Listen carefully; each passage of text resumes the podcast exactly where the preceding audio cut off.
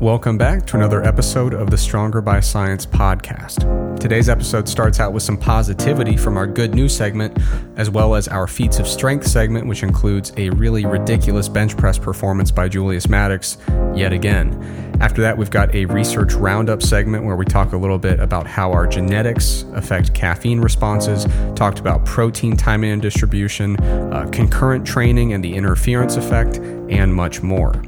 After that, we've got a Q&A segment where we talked about how cold exposure affects energy expenditure and body composition. We talked about different fat distribution patterns, what to do with our nutrition during a deload, and Greg shares some tips for avoiding hangovers. Finally, to play us out, we answered a couple of off topic questions. One was about food preferences, and the other was an absolutely inexcusable personal attack aimed at me. As always, thank you for listening and enjoy the show. Welcome back to the Stronger by Science podcast. This is your host, Eric Trexler, and today I'm joined by a very special temporary guest host named Greg Nuckols. Thanks for having me on. Thank you for joining me. So, we are back to doing some normal episodes. Uh, in recent weeks, we've run quite a few interviews and we did some fireside chats, but this is going to be a normal episode, so it's going to be a little longer, generally speaking, and we're going to get into a bunch of very on topic stuff related to fitness and science and the intersection between them. But uh, just to give a couple notes about what to expect uh, moving forward into the future. Um, we are going, you know, we're back on an every other week schedule for our episodes coming out.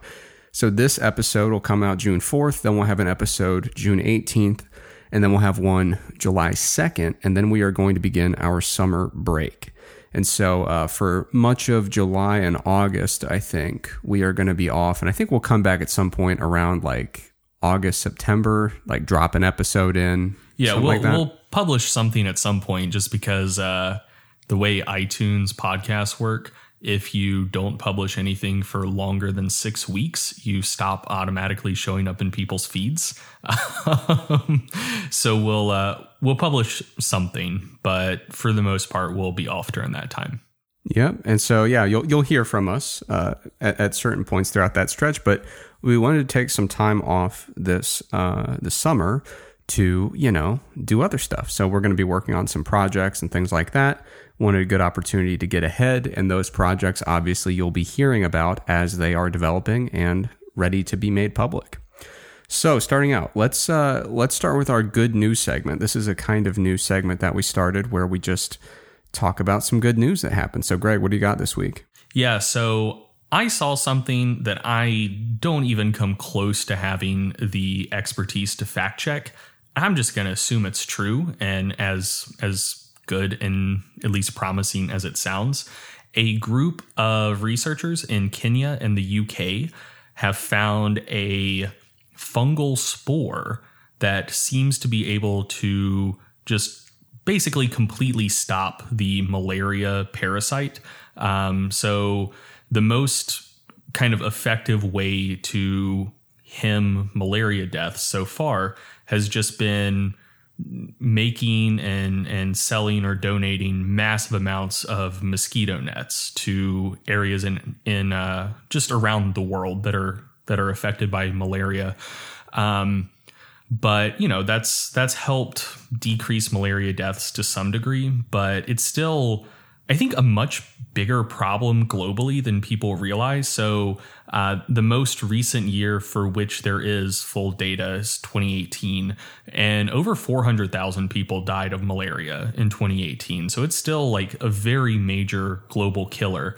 Um, and this fungal spore, instead of being used as a treatment for humans when they get malaria, it's actually used to stop mosquitoes from getting malaria in the first place. So, like, the entire life cycle of the malaria parasite requires both mosquitoes and humans.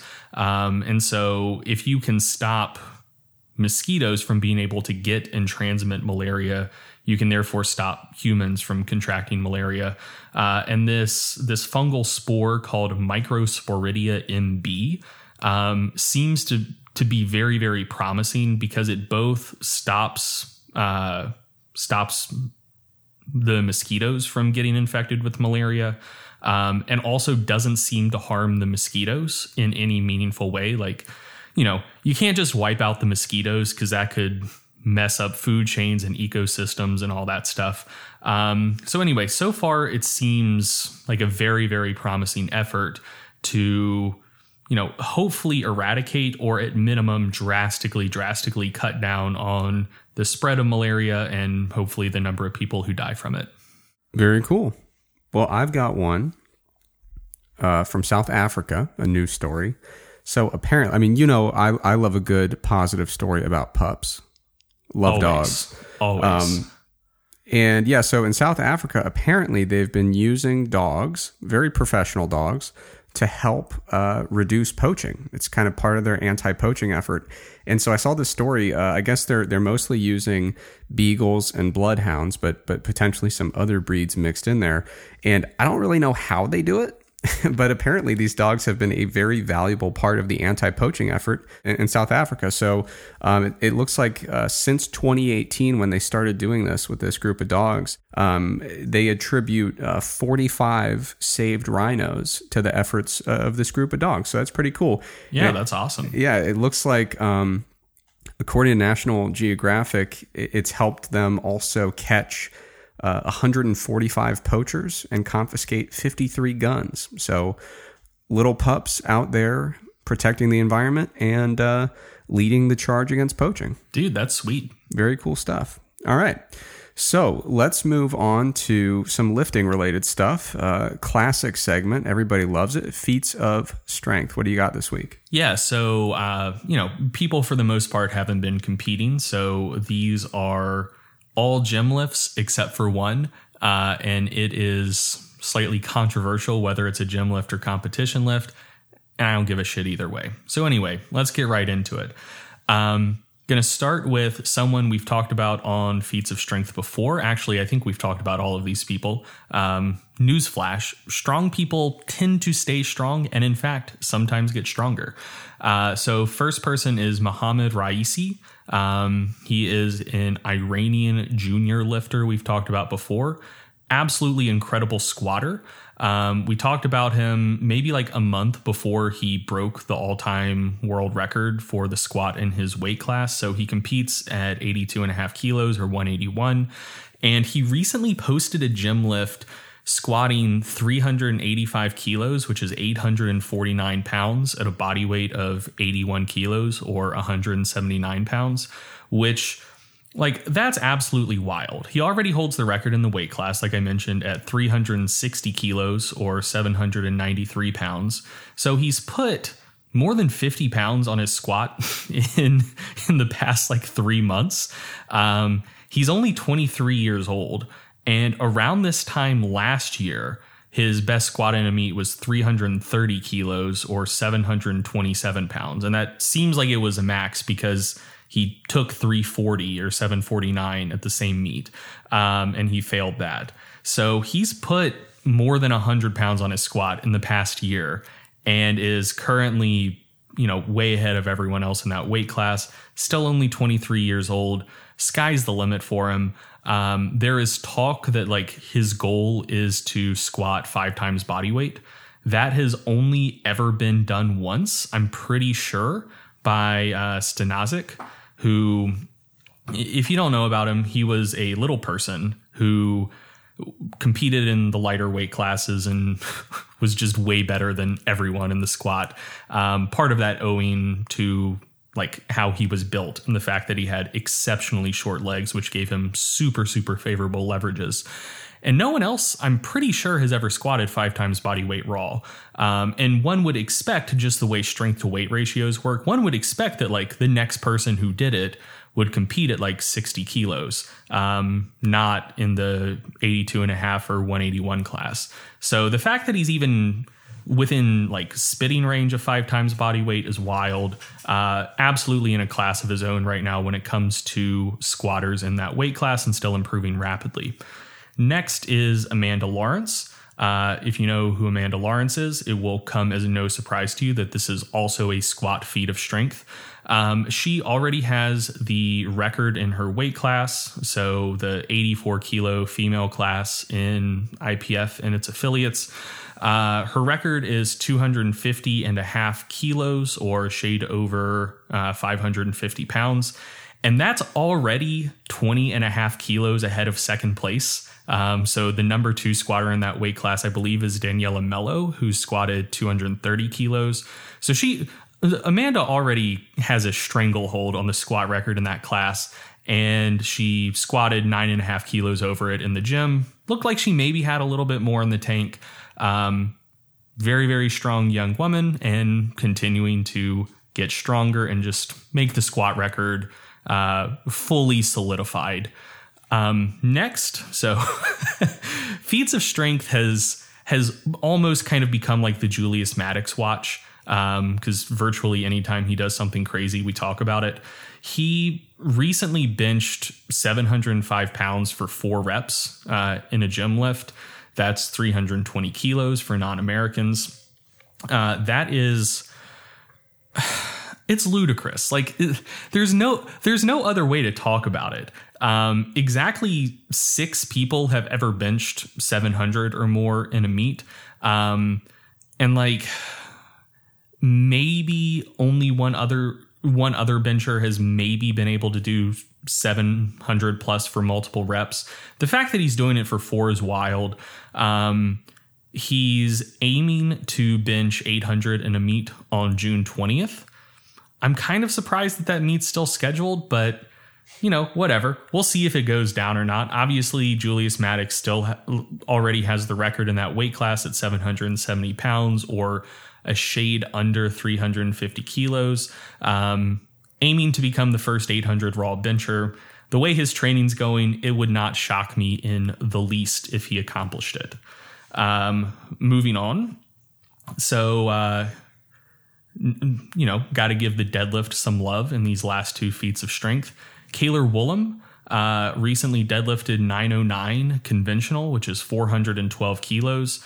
Um, that's so it's kind of funny. So Cailer Woolam had the record in the 100 kilo untested weight class in the deadlift at 432 and a half kilos. Um, during the time when we weren't doing normal episodes, I believe Krzysztof Wierzbicki um, beat his record by, I think, like a kilo. Um, so I don't know if we talked about that during feats of strength, but Cailer Woolam is was the best deadlifter in that class, now the second best deadlifter in that class, but super, super elite.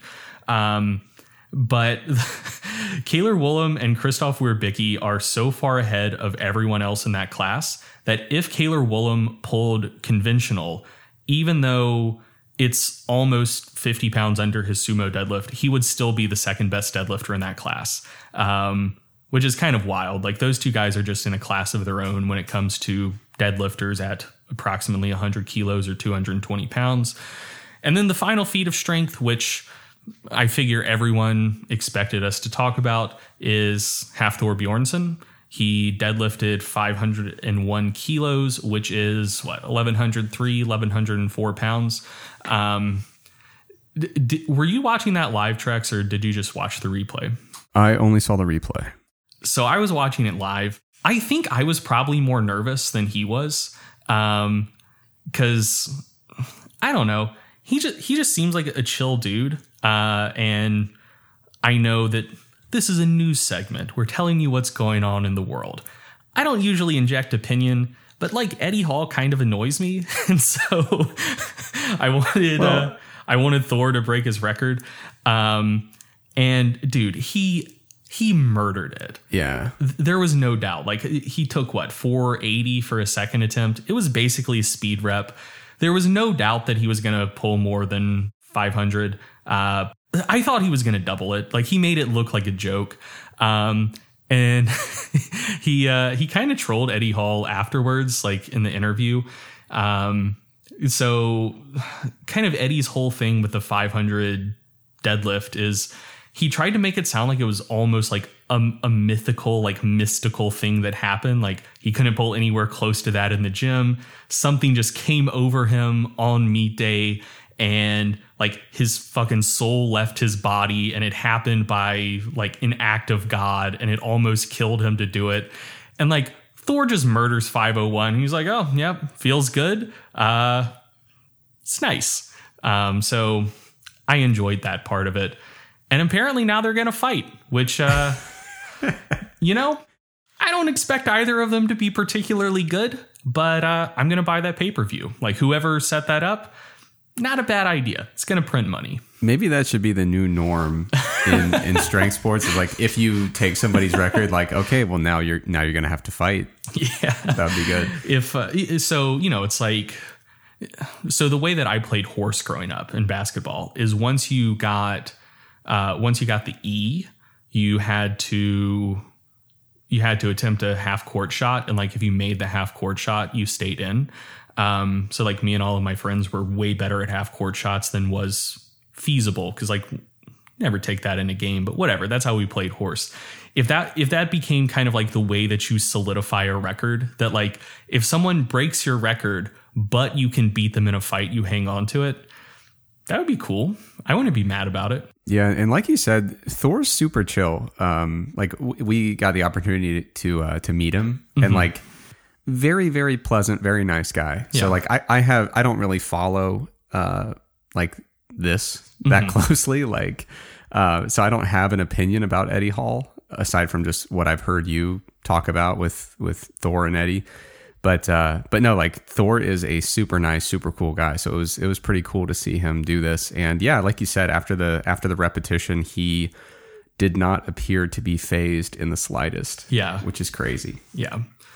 All right. Okay. Uh, so moving on to the next segment, research roundup.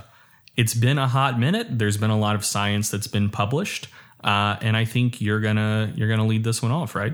Yes, uh, science continues to march forward, and we are here to update you. And by the way, um, this has been a, a segment that people seem to like on the podcast, the Research Roundup. It's kind of short, condensed reviews, like brief updates about recent research. If you want more content like this, if you get on the Stronger by Science email list, we try to periodically send out emails that are very similar, just kind of brief updates of the research. So if you head over to the website, how do they get on the on the email list? Just go to the website and I mean, we can uh, we can just put a link in the show notes. cool, we'll do that. But yeah, so if you like this stuff and you want more of it, get on the email list and you'll receive it periodically. If you're like religiously opposed to checking show notes for some reason, I believe the the URL to sign up is strongerbyscience.com slash train hyphen smarter. Very cool. Okay, so I'm going to start out with a little update on caffeine. And the caffeine literature, it, it just always seems to be evolving these days. So, you know, I remember, man, it was a few years ago, I was helping out with a textbook chapter about caffeine. And I drew the short straw. And I was supposed to talk about genetics and caffeine metabolism. And at that time, and it was obviously supposed to relate to performance. At that time, um, you know, like I said, it was a few years ago. We were just starting to see like the initial studies saying, yeah, we're going to start look looking into these different genetic factors and caffeine responses. But there was like literally, I think, two studies out at the time.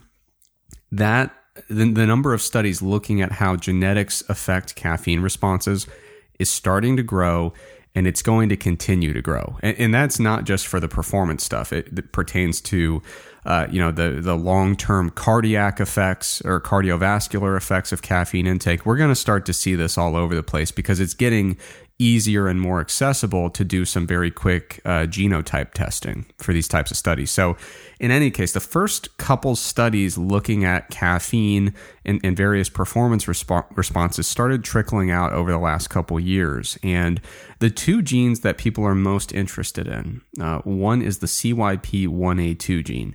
And that is responsible for like 95% of caffeine metabolism. So, very much dictates the rate at which you metabolize caffeine in terms of in terms of the genes responsible. Obviously, there are a number of other factors that can influence that. But it, it codes for the rate limiting enzyme, right? Correct. Yeah, yeah.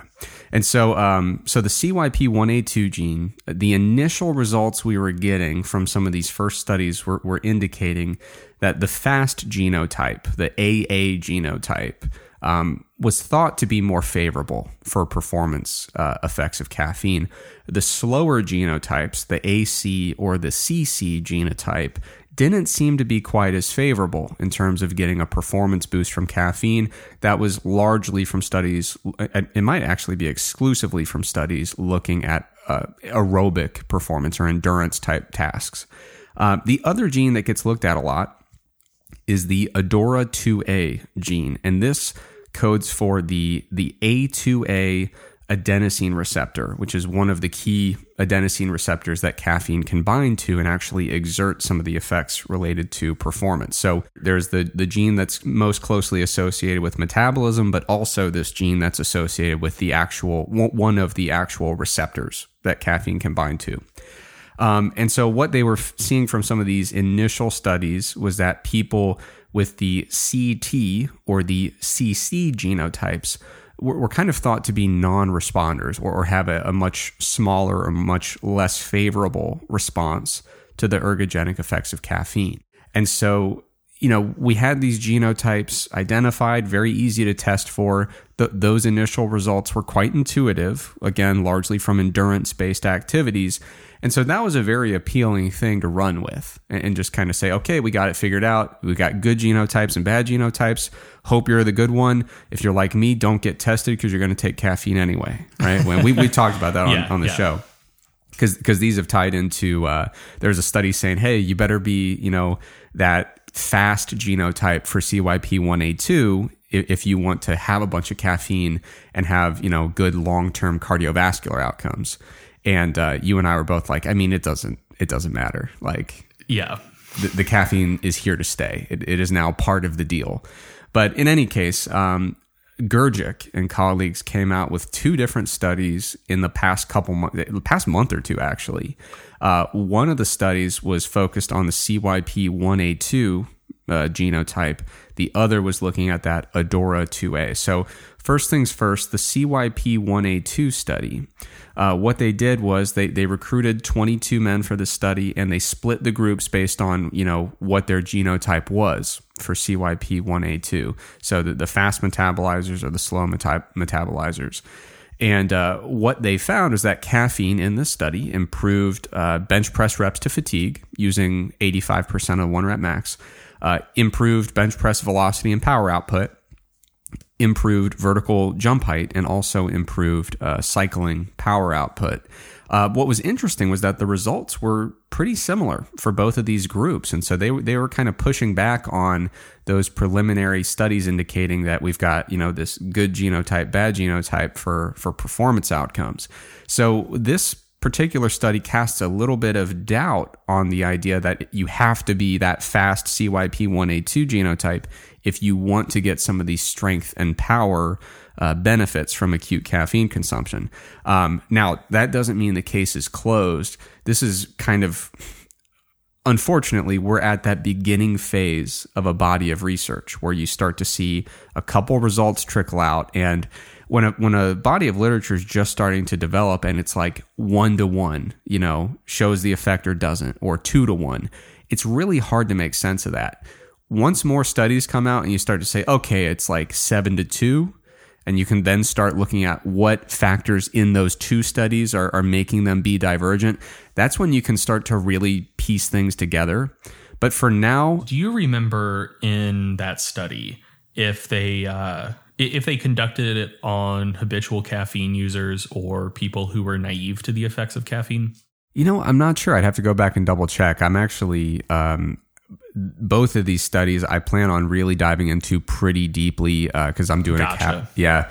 Um, I'm working on a caffeine related article uh, in a couple weeks here. So uh, I'm not sure uh, about the habitual caffeine status of this sample. So the the reason I ask is um, what's often used in research are people who either don't use caffeine or they give like an upper threshold. Like if you use more than 100 milligrams a day, you're excluded. So like people who don't use much. Um, and, and my understanding, which could be completely wrong, is that one of the reasons the CYP1A2 gene would matter in terms of, of exercise responses is that since it since it influences whether you metabolize it quickly or slowly, um, slow metabolizers basically anytime they have a dose of caffeine, it stays in their system for longer, and so it's you know, affecting receptors for longer. And one of the things that can happen is they build up a tolerance faster.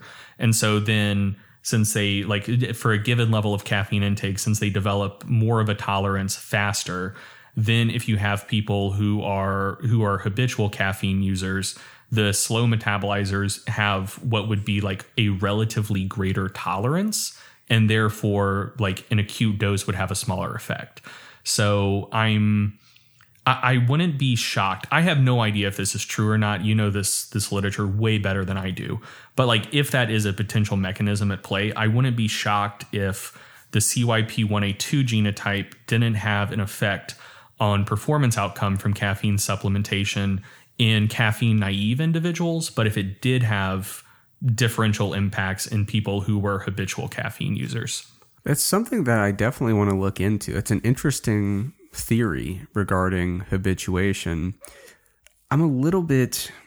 I would want to look at exactly what those time courses are for caffeine clearance in fast versus hybrid genotypes or heterozygous mm-hmm. versus, you know, the the very slow genotype. The reason that I would be interested is even if you are a fast metabolizer, the caffeine's still around for a while. Yeah. You know what I mean? So I, would be curious to see how much of an impact that really would have on that receptor desensitive, you know, how quickly those become desensitized to the mm-hmm. the effect of caffeine because you know if we're talking about a half life of five and a half hours versus six and a half hours mm-hmm. i would really just on the surface value without having seen the literature you're referring to I'd, I'd be very at least a little bit skeptical that that little percentage increase in half life would would do it you know what i mean yeah so I mean, I, I have no idea if that's true or not. I'm just throwing out a possibility. Yeah. Um, and, and no, even, it's it's an intriguing idea though. And and one thing I'll note is like, so even if there's like a relatively small difference in half life, you can still wind up with a with a like more notable difference in area under the curve because mm-hmm. like you know it's it's reasonably small for the first half life but then like that one hour difference becomes a two hour difference by the second half life becomes a three hour difference for the third half life um, so yeah i mean i and i do think the difference in caffeine clearance is slightly larger than that like mm-hmm. a, a, little bit more than like five and a half versus six and a half. Um, but yeah i mean i i really don't know. I'm just i'm just throwing that out as a potential possibility yeah. I'm, I'm going to dig into that literature and we will report back on it. Cool. So, another, uh, like I said, there are two studies here, both from Grgic and colleagues. The second one was looking at the ADORA2A gene. And this one was set up a little bit different. So, they didn't, you know, recruit a sample and then split into two groups. They basically restricted their study to people who either had the CT or the CC genotype. So, they didn't have two different parallel groups going. This was just a group of people that either were CT or CC. And th- those are both genotypes that are associated with being the quote unquote bad genotype for, for ADORA2A. Uh, the idea is that people with those two genotypes should be kind of non responsive to the performance effects of caffeine. And uh, in this one, there, there was a ton of different outcomes uh, I think they had a total of like 25 different exercise outcomes because you know you look at power on set one, power on set two, like stuff yeah, like yeah. that. So it's it's they didn't do like a six hour test of like you know, but but yeah, I think they had 25 total exercise performance variables. And caffeine improved performance on 21 out of the 25. Oh, wow. Which is, that's a high number. You're never, I mean, for something like caffeine, you're never going to see like 25 out of 25 across the board, or you mm-hmm. wouldn't expect to reliably. But um, but yeah, compared to placebo in this crossover trial, the caffeine did improve uh, 21 of those 25, uh, including bench press reps to fatigue using 85% of one rep max, uh, including bench press velocity and power, vertical jump height, and cycling power output as well. And so uh, it, it's another one of those things where this finding pushes back a little bit uh, against the, the, the initial thought that if you have one of those two genotypes for the ADORA2A gene, then you are just not going to get a performance benefit from caffeine supplementation. You look like you have a, a thought on your no, mind. No, so that that's really interesting and if I'm remembering prior conversations we've had about caffeine, that finding potentially recasts a lot of the literature. Um, I can't remember if we talked about this uh, in a discussion of a MASS article or if it was on the podcast or an article for the site. I, I don't remember what what venue we had this conversation in, but I remember a point that I think you made was that a lot of the exercise benefits of caffeine seem to be more related to its effects on adenosine antagonism rather than like calcium release or like fat oxidation or anything like that. Um, and so if we're seeing that like this genotype that affects the adenosine receptor itself doesn't seem to be having an impact, at least on resistance training performance, that would seem to suggest that like maybe some of those non adenosine mediated effects of caffeine potentially are larger drivers of the benefits we're seeing from caffeine on resistance training performance. I mean, so one of the tricky things with the mechanisms of caffeine is that many of the other mechanisms that we talk about are mm-hmm. related to adenosine binding yeah, as kind of yeah. a secondary effect. So, so I think a lot of people when they think of the just straight up adenosine thing, they're thinking, okay, uh, caffeine's effects specifically on like alertness or pain perception. But but mm-hmm. there are some other kind of secondary mechanisms of caffeine that I think a lot of people perceive as being unrelated to adenosine that are actually just kind of downstream effects of the fact that that adenosine binding is happening. Mm-hmm. Um, but but no, I mean, what is definitely fascinating about these two studies is they are at least enough to give us a reason to pump the brakes a little bit and mm-hmm. say, okay, for for a minute there, it was seeming that the the genotype conversation was pretty straightforward.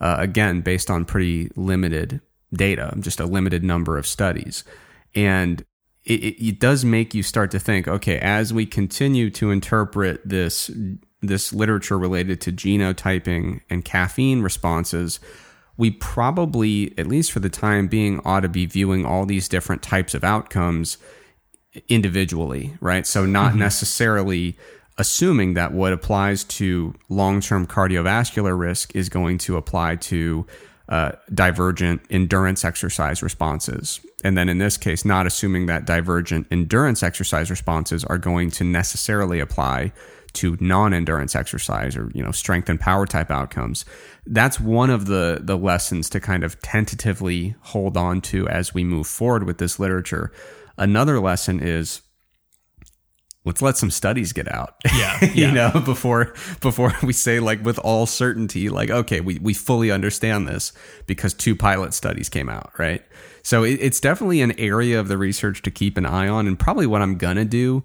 Um, because you know there there are a lot of details when it comes to caffeine literature and looking into you know what does this mean for our interpretation of the mechanistic uh, uh, performance enhancing effect like what is the underlying mechanism and what do these findings mean for uh, caffeine naive people versus caffeine habituated people? There's a lot of details to sort out there. And so what i'll probably end up doing is at some point in the near future i'll probably update the stronger by science caffeine article and, start to incorporate some of this nuance but uh, you know, the research roundup is basically the front page headlines of new studies that have come out. So Definitely two new studies to keep on your radar that make the caffeine literature even more complicated. We didn't really need it to get more complicated, but unfortunately it did. Yeah. Uh, but but yeah, it'll, it'll definitely keep us busy as more of that research comes out. So uh, Greg, you've got a, a study here. Um, what's this one? Michaelson and colleagues. What's this one about? Yeah. So the the title of the paper is "Effects of Two Different Recovery Postures During High Intensity Interval Training" by Michaelson and colleagues, and this was published back in February. And when I saw it when I saw it, I think I just read it or, or like skimmed it and was like, okay, well, no shit. Um, so it, it, was basically looking at recovery after uh, like repeated sprint exercise and your your body posture and how that affects it. So whether you recover faster with your hands on your knees or your hands like on the back of your head, and I, I don't know. I, I feel like I read an article somewhere, maybe like three years ago, saying that like, oh, the thing your coaches told you when you were growing up that like to recover after sprints or like if you're tired in a game, like you need to stand up, you need to have your hands on the back of your head, whatever. That like that's all bullshit, and like putting your hands on your knees is fine. Um, so like I didn't investigate that claim. That's that's what always felt the best to me. Uh, and apparently everyone, which is why coaches have to drill it into people. They're like, no, take your hands off your knees, put your hands on the back of your head. That'll help you breathe better. Like I, I thought it seemed kind of self-explanatory that hands on your knees helped you like recover a little bit faster. Um, but apparently that research hadn't been done. And so this study was published in February and just recently started making the rounds. Uh, and so I figured I'd, I'd dig into it a little bit more for the podcast. Um, so the subjects in this study were 24 female D2 soccer players. Um, if you're not American, Division two collegiate athletics are are quite competitive. Um, so these were were pretty good female soccer players. Uh, their VO2 maxes were on average around 54 mLs per kg per minute, which is is pretty good for a female athlete. Um, and so, yeah, these were were fairly well endurancely trained people. Uh, I don't think endurancely is a word, but we're going to roll with it. Uh, and what they did in this study is they had them do four rounds of four minute treadmill sprints uh, or like fast running quasi sprints at around 90 to 95% of their maximal heart rate. And they rested for three minutes between each four minute sprint. Um, and the measurements they took is they measured heart rate recovery following each sprint. Uh, they measured tidal volume, so basically how how deep is your average breath, uh, and also VCO2, which is the amount of CO2 being exhale, exhaled. They measured all three of those things for the first minute of each three minute recovery period after each sprint. Uh, it was a crossover study, so they had all 24 subjects do both conditions. And in one condition, uh, after each sprint, they'd have them hop off the treadmill. They still have the mask on to to measure all of the the gas variables, um, and they would have them put their hands on their head and stand up straight and look and see how tidal volume and VCO2 and heart rate recovery responded to that. Versus the other condition is they would have them just rest with their hands on their knees and their head down uh, and see how recovery went with that body posture. And all three variables responded more favorably to the hands on the knees posture. So um, the VCO2 was about 1.1 versus 1 liter per minute.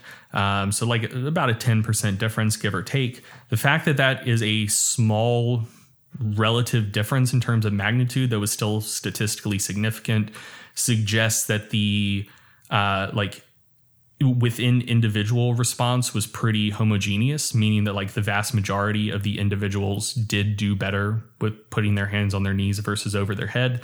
Uh, slight or uh, basically the same response with tidal volume as well. So a small difference, 1.4 versus 1.3 liters per minute, uh, but that was a significant benefit uh, or a significant difference in favor of putting hands on the knees.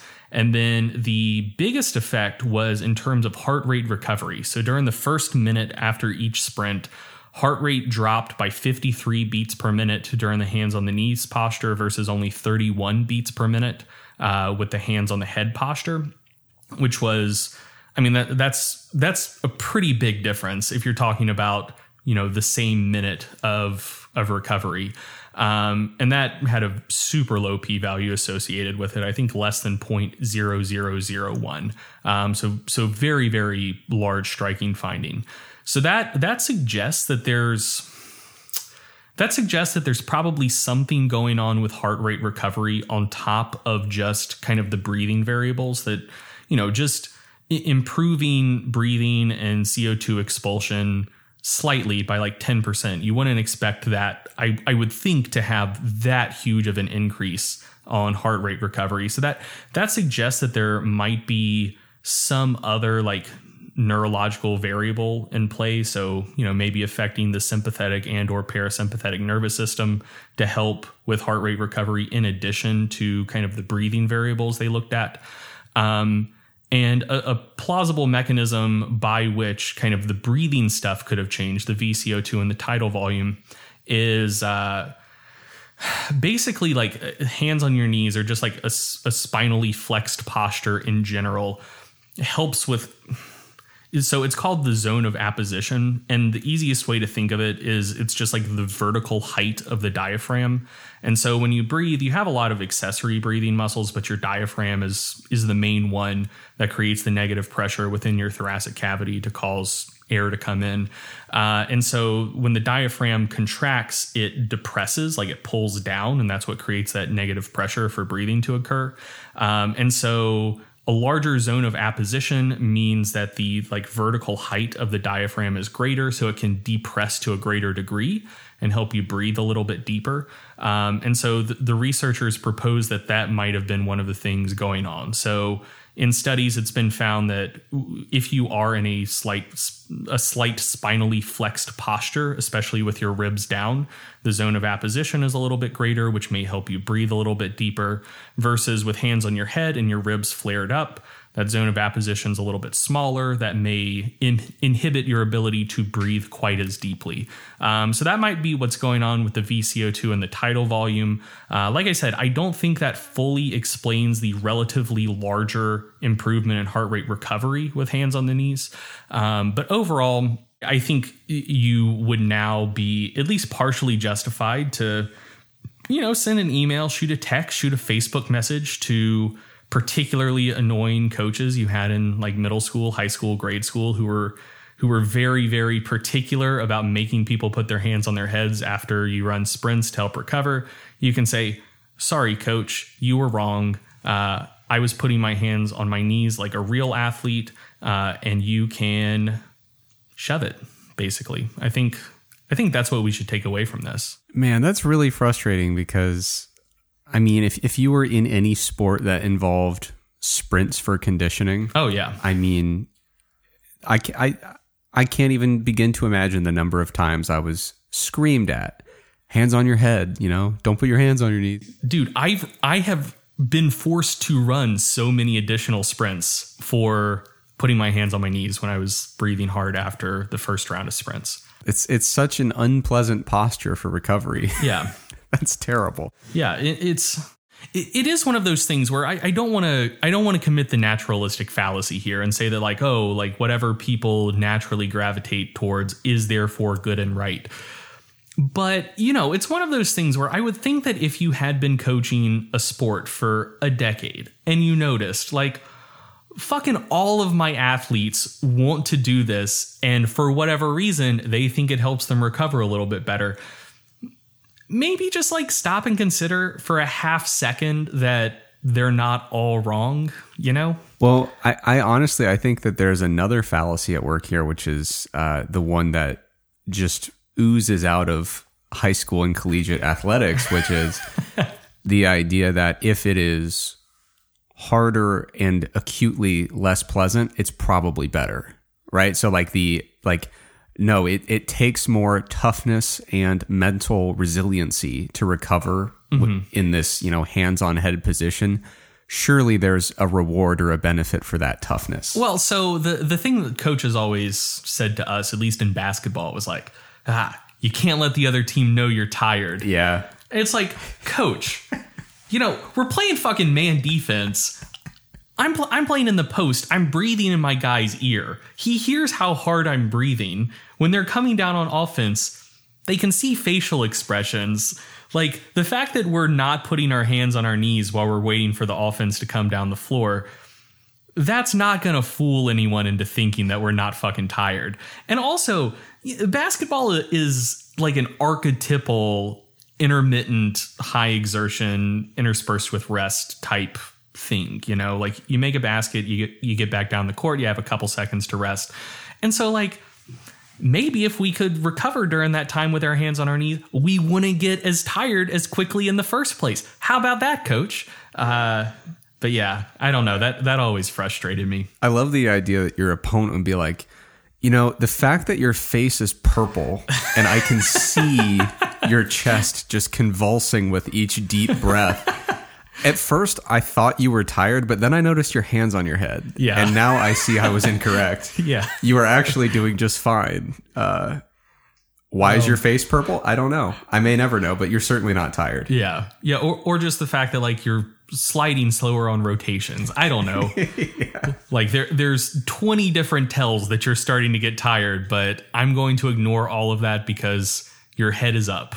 Yeah. I, I don't know. Well, I mean, and I get it. Like, if you're a wrestler, like, if your finger hurts, do not look at your finger and, and you know, give it a shake. Like, because your opponent will then literally, for the next entire duration of that meet or that match, they are going to just grab that hand and yank on it, right? Mm-hmm. Like, so it's one thing to show injury. Like, if you're a running back and your ankle hurts, probably best not to limp. Yeah. Right. Yeah. But yeah, the, the breathing thing, it's terrible. And this is the worst news I could possibly hear because it's just like all those years of being yelled at for it. You're like, come on. Yeah. Oh well, that's how it goes. Yeah. All right. Well, I got another one to share here. This is kind of a very, very brief update on something we've we've spoke about on the podcast before. I think a couple times. But there was a new study that came out with time restricted feeding. Uh, so time restricted feeding, uh, just so everybody's on the same page. In the fitness industry, it's what we usually call t- uh, intermittent fasting. So just having a a short feeding window. Uh, you know, a fixed feeding window that's usually four or eight hours in duration. Um, so, you know, you don't have any calories until like noon in most cases, and then you finish all your food for the day by 8 p.m. There's your eight hour feeding window, and uh, and you're good to go for the day. So, uh, there was a new paper that came out by uh, Stratton and colleagues, and in this paper, um, in this study, they recruited 26 men. It was a four week study, and throughout the study, they did uh, three full body resistance training sessions per week. And throughout the study, they main, maintained a daily protein intake of about 1.8 grams per kilogram of body mass. And that's important because the, the main thing that most people in the fitness industry want to know about time restricted feeding is is this a, a suboptimal feeding schedule in terms of protein? Am, am I going to impair my ability to gain muscle or strength over the course of a training program because I squeezed all of my protein feedings into this relatively short window? And so, so making sure that there's enough protein in general over the course of the day is an important thing uh, to keep in mind with these studies. Uh, it's quite an important factor to control for. Now, both of these diets uh, imposed a 25% calorie deficit. De- deficit. So uh, they're basically designed to induce some weight loss over the course of this resistance training program. And uh, the results were were uh, pretty much, if you're really tuned into this literature, they were pretty much in line with what we might have expected based on the way it was set up. Uh, so both of these groups, whether they were on a normal, typical feeding window or a time restricted feeding window, they had uh, statistically significant improvements in one rep max and reps to fatigue for the leg press and the bench press. Uh, and they had improvements in vertical jump performance as well. So both groups were improving. There wasn't, weren't any you know huge differences between them. And similarly, both groups uh, had significant weight loss and fat loss.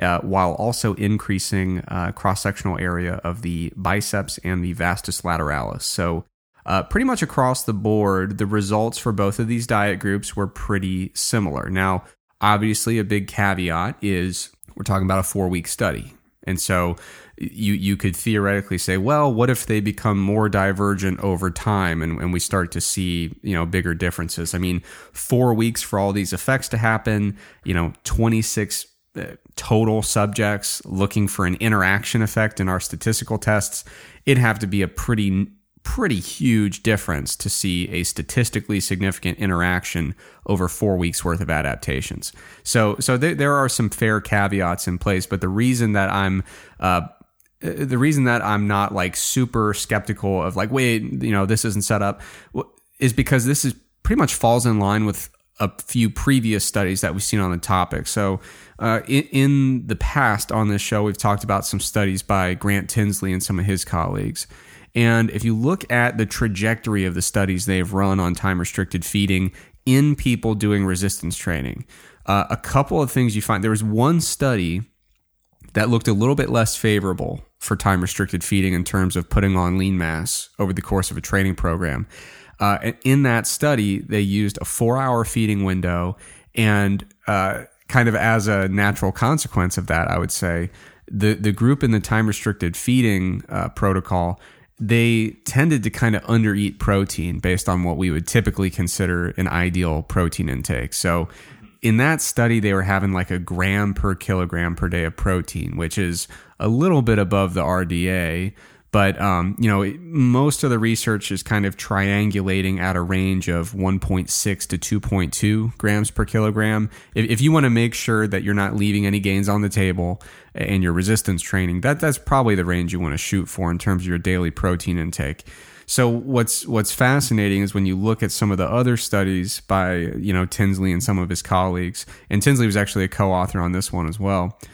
When they do an eight-hour feeding window, and when they make sure that the time restricted feeding group is having at least a good 1.6 to 1.8 grams per kilogram per day of total protein.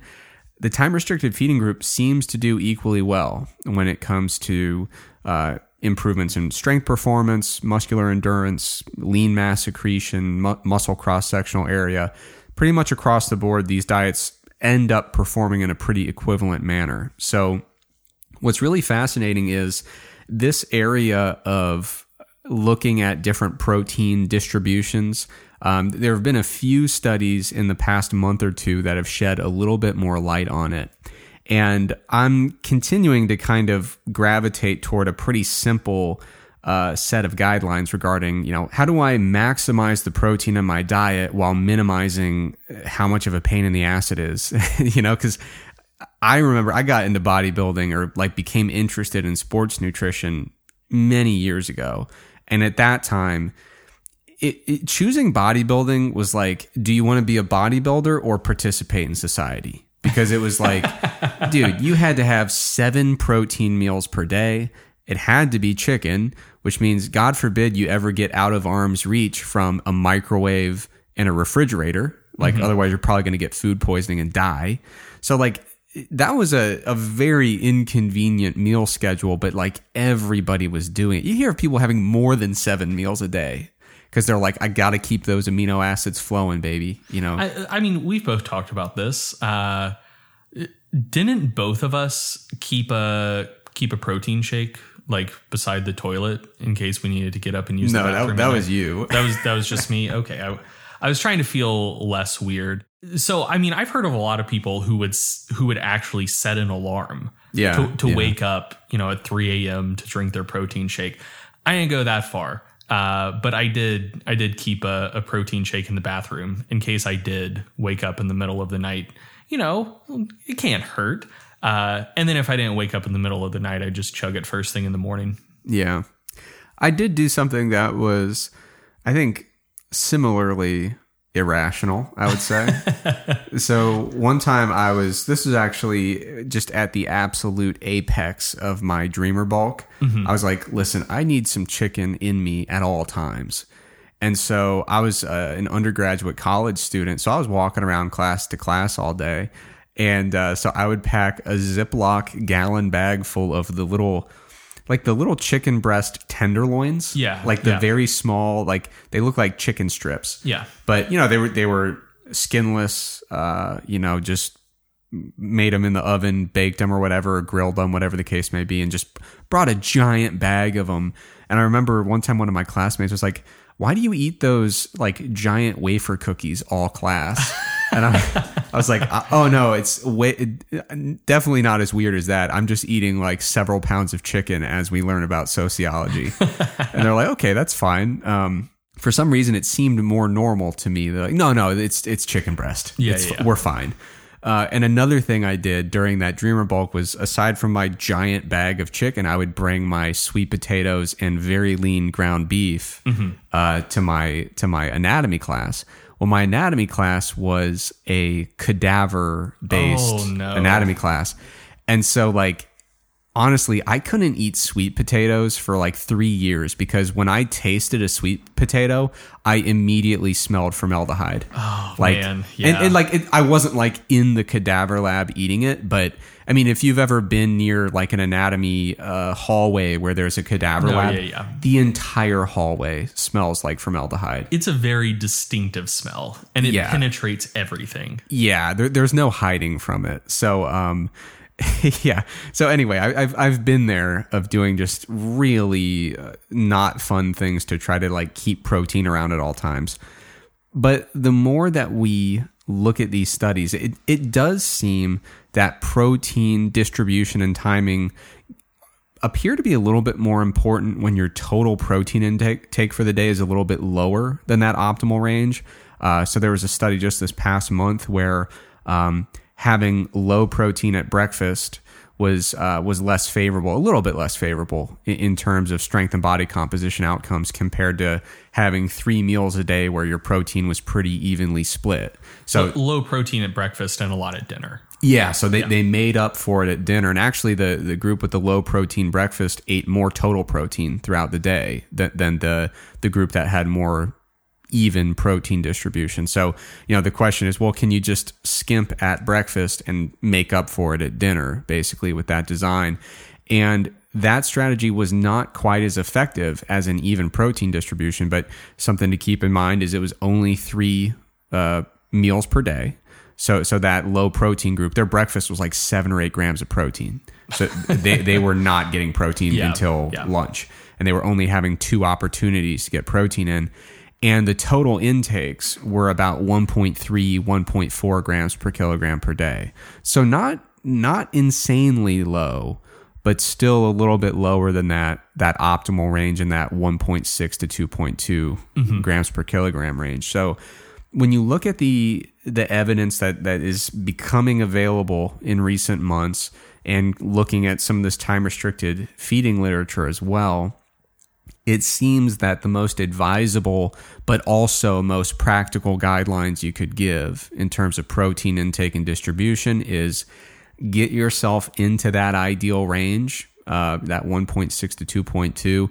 I would say I'm inclined to lean toward the higher end than the lower just because uh, if you go a little bit high with it, no harm done. If you go a little bit too low with it, you might be leaving a little bit of gains on the table, theoretically. So um, I would shoot toward the middle maybe even the higher end of that range. As and within that, I mean, even these eight hour feeding windows seem to get the job done, at least in the short term. Um, but an eight hour feeding window, in my opinion, gives you ample opportunity to have three separate protein feedings with a decent amount of protein in each. You know, if, if you're having a, a decent serving of protein at noon and at four and at eight, congrat, you know, call it time restricted feeding. You're in that eight hour window, but uh, but you still got three really solid servings of protein at three different times throughout the day. And I would say if you're getting enough total protein and you're having three, four, maybe five servings of protein per day, I think that's the I think that's the middle ground or the sweet spot where we seem to be covering the bases that are required uh, to to support those gains in strength and hypertrophy, but we're also not eating ammonia chicken in a or ammonia beef in the anatomy lab, right? It gives us a little bit of flexibility that we don't have to do the 1994 bodybuilder strategy of just carrying around Tupperware everywhere you go your entire life. Yeah, yeah. All right, and that's all I got to say about that.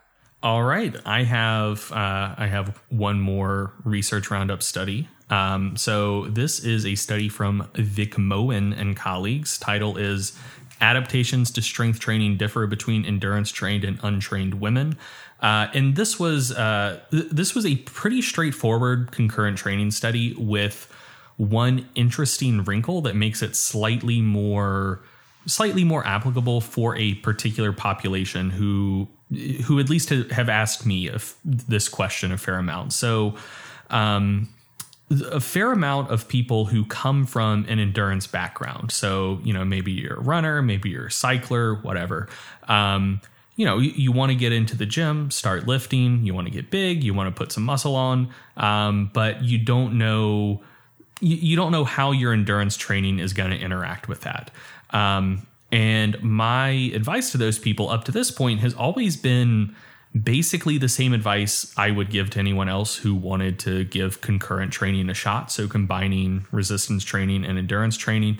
Um, and, and when you look at that literature overall, what you tend to see is that the interference effect, so the negative effects of endurance training on resistance training outcomes, are larger for like power slash velocity type outcomes. So, you know, sprint speed, vertical jump, etc. Uh, tends to be the largest for outcomes like that. And then slightly smaller for hypertrophy and strength, but still, you know, still notable. And that there's a, a dose dependence to it. So, uh, you know, if you hop on the treadmill at a low intensity for 20 minutes three times per week, that's you know that's not going to cause any notable interference effect whereas if you're getting out there and doing you know four hours of road work uh, at a at a reasonably challenging intensity and you're not particularly accustomed to cardio like that's going to have a pretty large interference effect uh, when it comes to lower body hypertrophy and strength gains and so that's what most of the research is focused on and so what I've always told those people is like, look, you can, you know, you can keep doing your endurance training. If you add resistance training on top of it, um, you know, you will get bigger, you will get stronger, but but you will probably need to cut back on endurance training considerably if you want to maximize muscle growth and strength gains. Um, so this study kind of threw an interesting wrinkle at it because the way most concurrent training studies are set up is they take people who are untrained in both regards. Uh, they're not endurance athletes, they're not strength athletes, they're untrained in both disciplines, and they have them do resistance training or a combination of resistance and endurance training, and they look to see how outcomes differ. Uh, in this particular study, what they did is they took pretty well trained female endurance athletes and put them on a resistance training program while telling them to continue their normal endurance training. And they also recruited another group of untrained people uh, who didn't have experience with either resistance or endurance training and just had them do resistance training. So it's two groups of people. The only change for both groups was adding resistance training into the mix, except the other group was doing five hours of cardio per week before the study and kept doing five hours of cardio per week during the study. Um, so you know, basically, people who who were endurance athletes, and the only thing they added was some resistance training into the mix. The training program itself was kind of I'd call it moderate volume, wasn't super low volume. Uh, they trained twice per week. They did four lower body exercises per session. Uh, only two of them kind of targeted the quads and like quad based outcomes were what they were mostly interested in. Um, so they did half squats and unilateral leg press twice per week for three sets of four to 10 reps per fail, four to 10 reps per set to failure. So they were doing about 12 sets of quad work per week. Um, and in terms of outcomes, both of the groups had similar increases in unilateral leg press strength. They had similar increases in maximal isometric torque uh, maximal isometric knee extension torque. Uh, and they didn't have a direct measure of hypertrophy. So, you know, taking an ultrasound and looking at, say, vastus lateralis thickness or cross sectional area. But they did look at uh, DEXA assessed lower body lean mass. Um, and that was similar in both groups as well. So it seems like strength and hypertrophy outcomes were pretty similar in both groups. Uh, however, the group that wasn't doing endurance training did have larger increases in knee extension torque at a high angular velocity, which is kind of like a, a velocity power based outcome. Uh, and that group also had a larger increase in maximal squat jump height. So, by and large, kind of the the the like relative differences in interference effects were similar to what we've previously seen in the literature. So there was a notable interference effect for power and velocity based stuff. Uh, but in this particular study, when it wasn't a matter of adding endurance training to someone's training, but it was a matter of taking people who are already doing endurance exercise and adding resistance training into the mix, it didn't seem like they experienced any notable interference effect when it came to strength and possibly hypertrophy outcomes. Like I said, leg leg lean mass isn't the best measure for that, but at least based on the data we have, it seems like strength and hypertrophy were pretty similar in in both of these groups. Um, And so I, I, think that gives me a little bit more confidence if you come from an endurance training background and you're like, hey, you know, I want to get into lifting. Uh, is this going like will continuing to do endurance training harm my gains? I would say as long as you're not kind of like a really, really elite endurance athlete doing a ton of endurance training, you'll probably be fine, at least for kind of like the short to moderate term. I do think if they would have used really high volume resistance training in this study, there would have been more negative effects for the group doing, uh, like still doing endurance training. Um, and I think that probably, you know, you, you, you put some months or years between you and the start of your resistance training. I think that more of an interference effect would show up over time. So, you know, if you're doing five hours of relatively intense cardio per week, I think you're probably not going to build like IFBB pro bodybuilder legs. Um, but at least for like a short to moderate term, it seems like doing a pretty fair amount of endurance training, if you are already accustomed to that endurance training, doesn't actually seem to have that much of a negative effect on strength and hypertrophy outcomes. One thing I'll note though is this is only the third study that has used this kind of experimental setup. So, adding resistance training to people who are already in pretty well trained for endurance stuff. Um, and it seems like there is probably still some degree of of a dose response relationship. So in this study, uh, like I said, the athletes were doing an average of about five hours of endurance training per week, which is you know a fair amount, but probably isn't the amount of endurance training that like a professional endurance athlete would be doing. Um, there was a previous study by Hunter all the way back in 1987 that took kind of like recreational endurance athletes who were doing uh, an average of one to three hours of cardio per week, but used this same basic setup. Didn't find much of an interference effect in that study, but there was another study in 2012 by Ronnestad and colleagues that uh, used like competitive cyclists who were doing about an average of 10 hours of endurance training per week.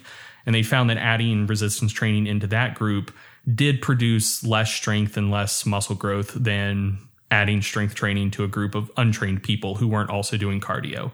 Um, so I, I think that like if you're someone who you're already doing cardio, you want to get into lifting, and you're like, well, do I need to cut back on cardio to to to minimize the interference effect and still gain as much muscle and strength as I otherwise would. If you're doing I would say probably somewhere between like 1 and 5 hours of cardio per week, at least for the short to moderate term you're probably fine. Once you get maybe a year or two of lifting under your belt to continue maximizing strength gains and muscle growth, you will probably eventually need to cut back on cardio, but at least for for like I said, the short to moderate term, if you're doing less than, you know, like 5 hours or fewer of cardio per week, you're probably fine as long as that is a level of endurance training that you are already used to and habituated to.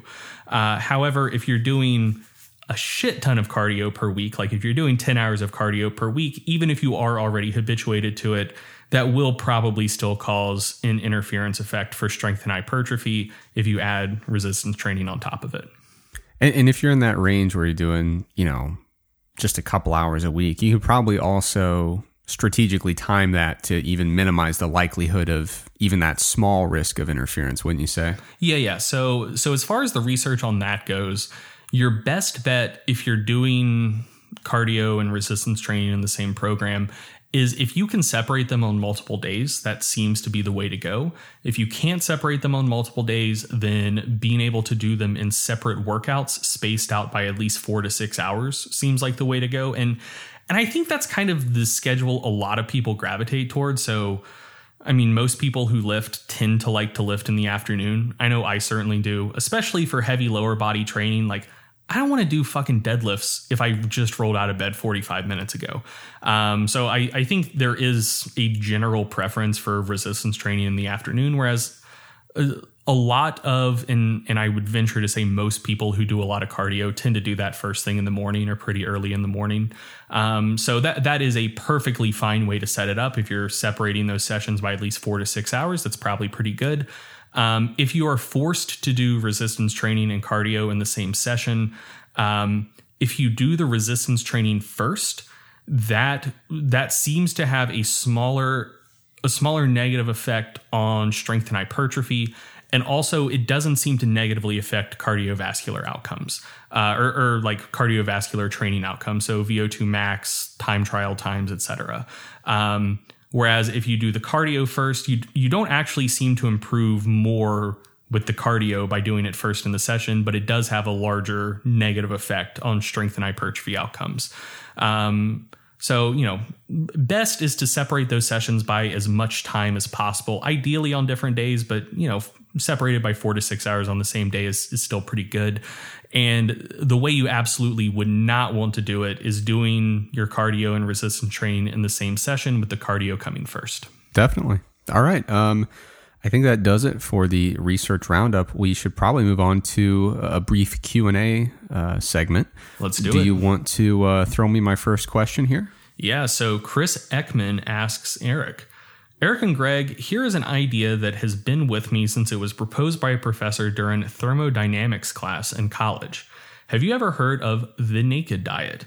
The concept here is to lose weight by increasing heat transfer instead of doing physical work. It consists of setting your thermostat to a cool temperature, say 60 degrees Fahrenheit for argument's sake, and then shedding all your clothes for an extended period of time.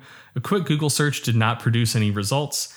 Ever heard of this concept or seen any testing? It could be this is the kind of idea that only gets floated in engineering circles as it may closely resemble torture. That is a good question. I have seen it brought up in a variety of different circles uh, on the internet, not necessarily like being naked through the process, but the, the concept of intentionally using cooling as a as a way to uh, influence body weight, specifically increase uh, thermogenesis in response to that cold exposure, and then you know burn some calories in the process. Um, now, I actually was part of a project when I was in uh, graduate school where we did study cold exposure and we looked at uh, brown adipose tissue activity. And it's a really fascinating thing. So, uh, when we're exposed to cold, uh, our our brown and you know theoretically beige adipose uh, adipose tissue cells they increase their metabolic activity. Uh, so, so, these brown and beige adipose cells, these adipocytes, they are a little bit different in terms of their uh, their morphology and their function compared to your typical white adipocyte, your your typical like white subcutaneous fat cell that you that you would think of. So these brown and beige adipose tissue cells, they tend to be more thermogenic in nature. They tend to have different metabolic activity, uh, particularly during cold exposure, and they have a lot more mitochondria um, per unit area. And so, what happens is if we expose someone to a cold stimulus, those brown and beige adipocytes will increase their metabolic activity and burn calories. And it, it is uh, kind of just like a purely thermogenic caloric burn. It's it's not like oh we're burning calories because we need ATP.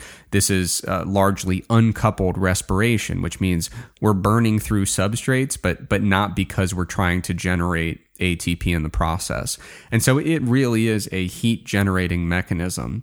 And so that that's one way that cold exposure can increase our energy expenditure acutely uh, or our resting metabolic rate again in an acute setting.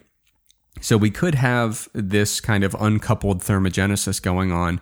And then, of course, another response to cold exposure is shivering. Um, shivering is just a bunch of muscle activity that you know functionally is you know we're not trying to get anywhere. We're just activating muscles because they are metabolically active. They generate heat in the process. It's just kind of a byproduct of metabolism. So um, so cold exposure does acutely increase energy expenditure and that has gotten a lot of people thinking okay maybe maybe there's something to this. Maybe we can keep the house colder and lose a bunch of body fat in the process now, when you look at these types of studies that are looking at cold exposure and, and you know trying to look at brown adipose tissue activity, for example, for a while there, I mean, for for a long time, we kind of were under the assumption that adults didn't really have any brown adipose tissue to speak of, and if they did, it was just like such a small amount that you couldn't possibly be bothered to care about it.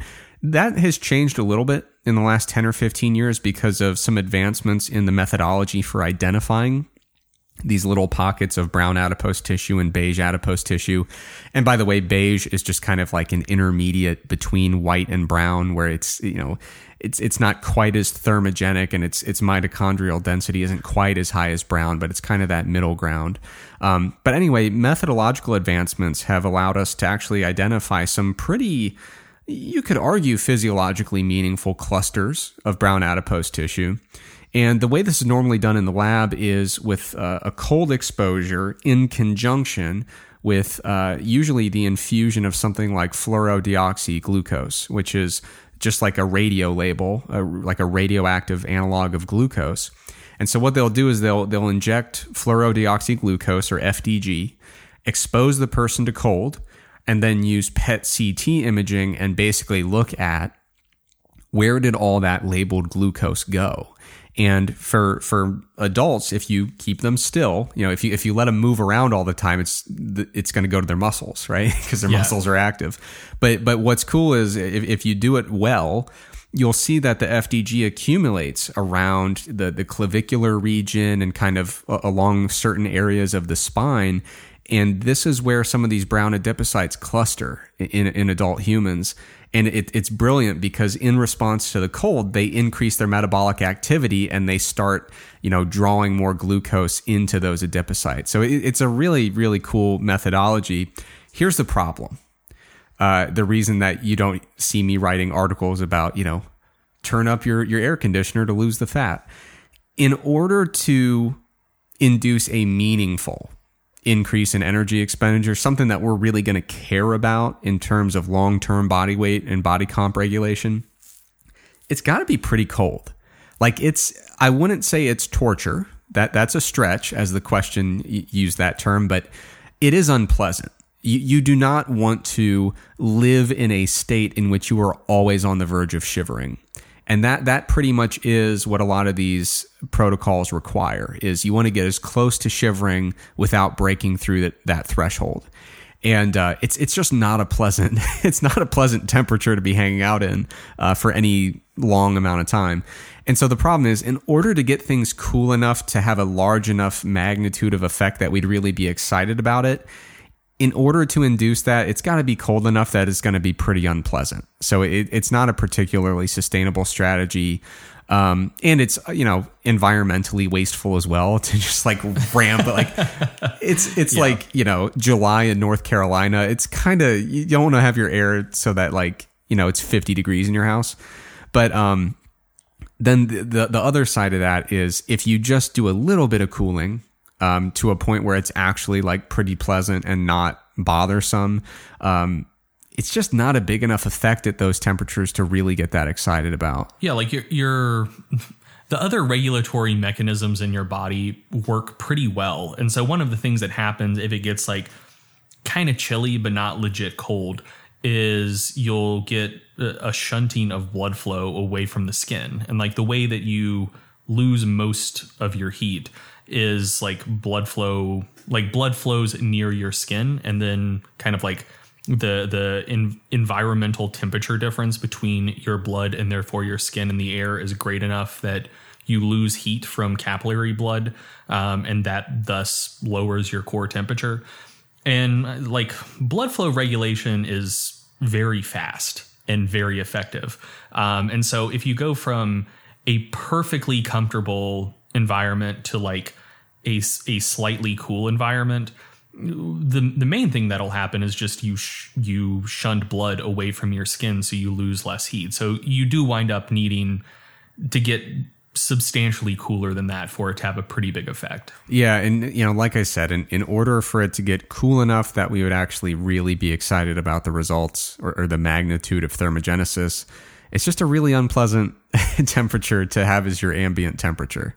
Um, so so I it, it's tricky because I, am kind of torn on concepts like this because this these are cool aspects of physiology and cool aspects of creative research methodology, and I'm torn between wanting to maintain the excitement of like, wow, this is a fascinating topic, like it's an academically stimulating topic, and then the other side of me is like, but I just don't see any use for this, you know? So, from a practical perspective, I don't find it to be that, uh, I just don't think there's a lot of meat on that bone in terms of like pursuing it as a practical strategy for, uh, for regulating body weight. But as, as an interesting aspect of human physiology, I think it's absolutely fascinating. So I, I would never, uh, you know, tell people, ah, shut up, stop worrying about it, because I think it's really cool. Uh, but in terms of actually putting it into practice, I just don't think there's, I don't think there's a lot of potential there. I'm going to hit you with a question right now. I don't know the answer to it, but I think it's I think it's related enough to this that it's worth at least just wildly speculating about if Okay. neither of us know the answer to it. What about like getting in a pool? So obviously this isn't worth like this isn't something most people could do. But let's just assume uh, you work from home and you have a pool that you know you, you can keep like cool but not cold, but like a temperature that that would actually be fairly comfortable to be in. One of the things with water is it's it's a far better conductor of heat than air is. Yeah, it's like 25 times more rapid with, with conducting. Yeah. yeah, L- way way better. So, dude, like, I mean, like, fifty degree air is like a little chilly, and you might want to put a jacket on. Fifty degree water is fucking cold, and you hang out for like an hour, and you get hypothermia and die. Right. Um. So, like, that's the kind of difference we're talking about. And so, an idea I've put forth, or not put forth, but I've heard put forth, that's kind of a riff on this is that like okay maybe hanging out in like 60 degree ambient air temperature isn't going to do anything for you but maybe like you know again cool but not super cold like 75 80 degree water if if you could just hang out in that all day you would lose enough heat that it would be physiologically relevant and and that actually kind of resonates with me cuz like I remember being a kid and going to the pool and you're at the pool for like 2 or 3 hours and you get out and you're just fucking dead. Like Yeah. like that wears you out similar to you know a, very intense session of sledding in the winter. Like it, it feels like that much energy has been sapped out of you. I haven't looked at the research in this area, but at least in terms of like how, like heat transfer in water versus air, it would seem to make a, a little bit of sense. Yeah, so th- that is a common method of actually inducing cooling with these mm-hmm. protocols. Is they don't just put you in a cold room. What they do is, in, in many cases, they will put uh, pads over your like femoral arteries, uh, you know, in the armpit area. They'll they'll go to some key areas where there's a lot of blood moving, and and they will use pads that can that just constantly infuse cold water. And so there's cold water running across these pads, running across these major conduit arteries, and doing a lot of heat trans. So they're utilizing that that same concept uh, Yeah. of applying these cold water pads. Um, but the the problem is you still have to get it's you know the the the mechanism of cooling is kind of secondary. It's really just are you putting your core temperature in a spot where you are no longer in a comfortable thermoneutral environment? Like, do you have to actually activate some of these? Uh, some of these processes that defend a thermoneutral body weight against a cold challenge, and so m- my my belief would be based on the evidence I've seen that the you know being in a pool of water would get you there quicker uh, for sure. Like y- you would almost instantly have to start activating some of these mechanisms to generate some body heat. Um, or it could allow you to instead of being a, in a a room at you know 60 degrees you can be in water at a much higher temperature but ultimately it, it really just comes to down to how effectively are you pushing the body to actually do thermogenesis? You know it, it's how how much are you activating those uh, thermogenic mechanisms relative to a a normal thermo, thermoneutral temperature? So it would be a little bit different in terms of how cold the water would have to be and how long the exposure would have to occur to get there. But i don't i still don't see that as being a um, a feasible strategy practically speaking because you would still have to be in water cold enough that you're going to be uncomfortable it, it would it would be a, a pool of water that if you were there long enough you would feel quite quite chilly I gotcha. Yeah, fair enough. all right um moving on to a question. This is by Drown a Fishy. Yes. I don't think that's how drowning works. I think fish are pretty pretty re- resilient in that regard. But anyway, one would assume. Um, do you buy the idea that certain ethnicities have a genetic tendency to store fat in different places, or do you believe that most of the supposed differences are diet based? Yeah, so so that's a good question, and I don't have a good answer to it. So I'm going to answer a similar related question. Um, so I, I'm not sure how much is due to genetic differences versus diet differences, but there are there are absolutely uh, like racial and ethnic differences in fat storage and fat storage patterns. Um, and it goes beyond that as well. There's differences between the sexes, there's differences between different age groups.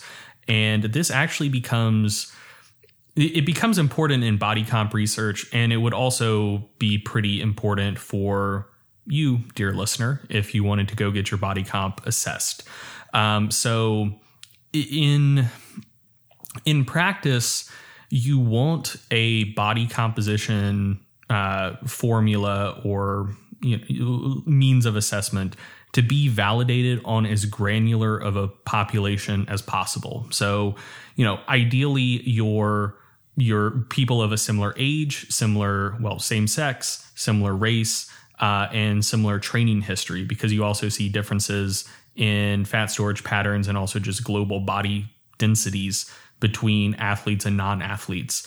Um, and there are there are equations out there that are supposed to be kind of like generalized that work kind of okay for everyone, but they work slightly less well for each kind of particular subset of people.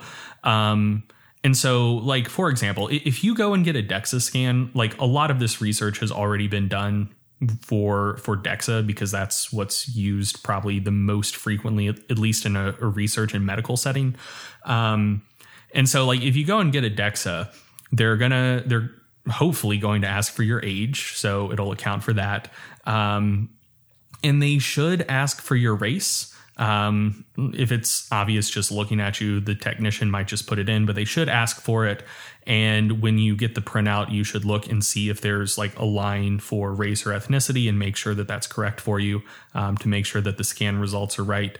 Um, but if you go and get a DEXA, most of that should already be accounted for it's um, it can become more problematic uh, if you go and get body composition done with like a caliper method.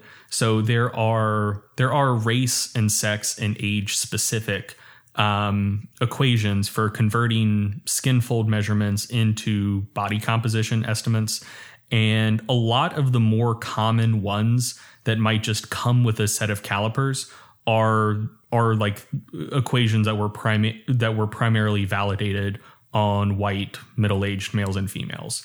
So if that's not you, it may be worth doing some googling to specifically find a skin fold formula that would apply to you. And and like I said, most of the time so so there are differences that exist. Generally they're not huge, but they can become large enough that you wind up with with very very wrong results. So uh, one example of this that I think that I think can help illustrate how poorly it can go. Uh, that I think we've talked about on the podcast before is there was a study published in 2018, I believe, um, that was that was looking at the body composition and skeletal muscle mass of the strongest raw powerlifter in the world, who is pretty obviously Ray Williams. Like everything in the study indicates that it's Ray Williams, um, and they used they used an equation based on subcutaneous fat thicknesses assessed via ultrasound, which operates on principles very very similar to to uh, skin folds, like using calipers. Um, and they used a pair of equations that that had been validated on like mostly sedentary Japanese adults, and uh, Ray Williams is neither sedentary nor Japanese, and you know, I'm not trying to neg Ray Williams by by any sense of the imagination, but the study said he was 24% body fat, and he's not. like that's uh, that's not particularly close to correct. And so if you're dealing with a situation like that where uh, an equation has been validated on a population that is very, very different in multiple respects from from you trying to get your body composition assessed, uh, it can wind up with substantially wrong results. So, um, all, of which is to say, like the idea put forth in this question that different racial and ethnic groups have different fat storage patterns. Um, that is definitely true. It affects how we assess body composition. If you're getting a DEXA scan, which is, I think, how most people get their body comp assessed these days, you should probably be good. Most of that work has been done, and a competent technician will be able to account for that. Um, but if you're getting body composition assessed via like a caliper method and you are non white, um, it might be worth running a quick Google search just to make sure that the equation being used to estimate your body composition from different skin fold thicknesses is appropriate for you. Um, and if you have further questions about this general topic, uh, you should hit up mine and Eric's dear friend, Malia Blue. This is what her doctoral dissertation was on, and she would be a perfect person to ask more granular questions. I don't know if she actually exists in the public sphere, though. I don't know if there's a way to contact her. I mean, she has a Twitter account, and her yeah, yeah and her email address is on the UNC website. Yeah. One thing, so uh, back in grad school, we had this textbook that kind of got passed around the lab, and this textbook was like, it was gold. It was everything you'd ever want to know about body composition, uh, measurement, and techniques and stuff. Mm-hmm. And I remember very specifically, there was one page, this like magic page that was like permanently earmarked that um, kind of looked over a bunch of different equations. And what it did was, I believe in, in many cases, from population to population, one of the biggest differences regarding these equations for estimation is what is the assumed density of fat free mass. Yeah. Um, and so it was a single page where it was like age specific, uh, sex specific, different race and ethnicity groups, uh, a few different uh, clinical conditions that, that alter the density of fat free mass, mm-hmm. um, training status. It was just this enormous list.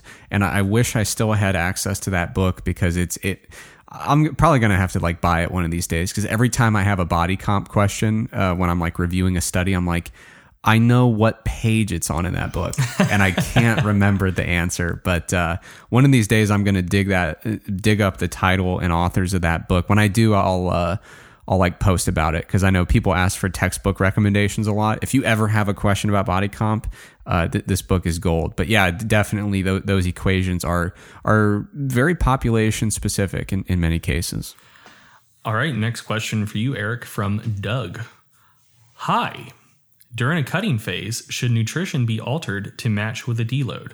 For example, given the reduced stimulus, would there potentially be a benefit to upping calories toward maintenance during a deload to maintain muscle mass before resuming a deficit? This is a very common question. I actually I see this a lot, especially working with clients. You know, we're approaching our first deload. Uh, you know, working with a particular client, and they'll say, "Cool, what do we do with nutrition?" You know, um, because obviously it's it's quite a change in terms of the training side of the equation. And I, have seen uh, two different uh, viewpoints or schools of thought when it comes to nutrition on deloads. Um, so some people worry about muscle loss during a deload, uh, and they're, they're, thinking, okay, there's less of a training stimulus, like was mentioned in the question. Do we need to increase calories or maybe specifically increase protein intake to preserve muscle and fight off muscle loss during this uh, during this deload? A very different school of thought is people who are worried about fat gain during their deload. Um, and, and so the idea is we just reduced the amount of calories that we're burning in the gym. And depending on how uh, high volume and rigorous that program is, it could be a meaningful amount of calories theoretically. And, and, the idea is if we're not spending all that energy in the gym, should we be reducing our caloric intake uh, to kind of match that reduction in weekly energy expenditure? Um, now, if you were to go one of those two routes, I wouldn't. I, I don't think there's any harm to be done there, but I do think that there's some value in simplicity when it comes to nutrition and a deload. My general approach is to keep nutrition essentially the same on a deload. There might be some individualized cases where I will, you know, mess around with the, the caloric intake, particularly if I've got someone who is very, very, very focused on fat loss and it will put their mind at ease or if they're if they're very very lean and we've got, you know, a photo shoot or a competition coming up and we don't want to lose any ground that we've had to work so hard to to make up. And we're at that level of leanness that you know even the slightest fluctuations are visibly noticeable. There there might be some rare cases where I might reduce calories a little bit on a deload and just keep keep protein the same and just kind of reduce typically carbohydrate uh, during a deload but I generally don't mess with it much because I view deloads uh, from like a very big picture view, which is during a deload, we want to minimize stressors. Mm-hmm. Um, that includes the training stressors of high volume, high intensity, but it also includes psychological stressors. So I actually have my clients document their training differently on a deload. I don't have them putting in every single, you know, load repetition set RPE or, or reps in reserve. Um, you know, I, I don't have them document as strictly because I want it to be chill. I want them to go into the gym a few times, hit some very basic uh, guidelines in terms of what their workout looks like. But it's really just about recovering, relaxing, and getting ready for the next block of training that we're pivoting to. So I don't like to throw in a lot of stressful fluctuations with the diet that are going to cause them to overhaul their grocery shopping and how they're planning their meals out. I, I don't like the stress that it brings in, and I don't like the way it causes us to default to a really high level of focus on very small fluctuations in day to day calories. You know, it's I, I, like to view weight loss or weight gain from the uh, you know several steps back, looking at the big picture over the next month. Are we taking in more or fewer calories than we're expending? Right. So mm-hmm. taking that big picture approach, I don't like to get hyper focused on the day to day, meal to meal, hour to hour aspects of energy balance. So I, I'm not really stoked about messing with it too much. And I will also note, you know, the, the original question asked a little bit about preserving muscle. I really don't think that that's a critical factor. Like substantial muscle loss over the course of a planned deload really should not be uh, in, in, my opinion, something that we're super concerned about. If we're getting into the gym a couple times and just doing some easy stuff, we really shouldn't have any issue whatsoever maintaining mm-hmm. strength and muscle mass. And even if it were an important consideration, I'm a little bit skeptical that, you know, if we completely remove the training stimulus and just throw an extra 15 grams of protein in, I don't really think we're going to make a dent in it anyway. Yeah, and that's yeah. something that you've brought up on the show previously, which is like uh, this idea of, hey, I can't train for three weeks. Should I just eat a ton of protein? And it's like realistically, like the stimulus is driving ninety five percent of the ship here. Yeah, if you do like one set of push ups and body weight squats per day, that's going to have a, a bigger impact on muscle retention than eating another thirty grams of protein for sure. Yeah, so so when it comes to the the weight loss thing, I, I'm not really stoked about micromanaging the macros and and and doing that and reducing calories during a deload. And then the other side of the coin, I just don't see it as being a strategy that's worth the time and effort. And I frankly don't think it would be particularly efficacious. Mm-hmm. Um, well, we are we're pretty deep into the episode here. Um, would you be open to moving on to the on the rise segment, or is uh, there another question you want to get in? Yeah, let's do one more Q&A. Okay, just the next one on the list? Yeah, this should be a very quick one. Okay, let's see. Okay, this one's from Luke. Um, very simple, straightforward. What are the best hangover uh, cures or prevention tips? Yeah, so I don't have a good a good hangover cure, um, except like get drunk again, but that's that's probably not particularly actionable in most contexts where you're trying to cure a hangover. Um, however, I do actually have a, a, good hangover prevention tip, and that is, um, well, so a, a couple things. Uh, one is it probably helps to be well hydrated. Part of a hangover probably has to do with the fact that alcohol dehydrates you and you just generally feel like shit when you're dehydrated. So hydrate well beforehand. And then I think one of the things that helps me the most is um, just like after I drink a fair amount, right before I go to bed, I'll chug like a gallon of water. And I'll generally have to wake up to pee once in the middle of the night, but I don't feel like I don't feel like I'm a sponge that has been like wrung dry and left in the sun when I wake up the next day.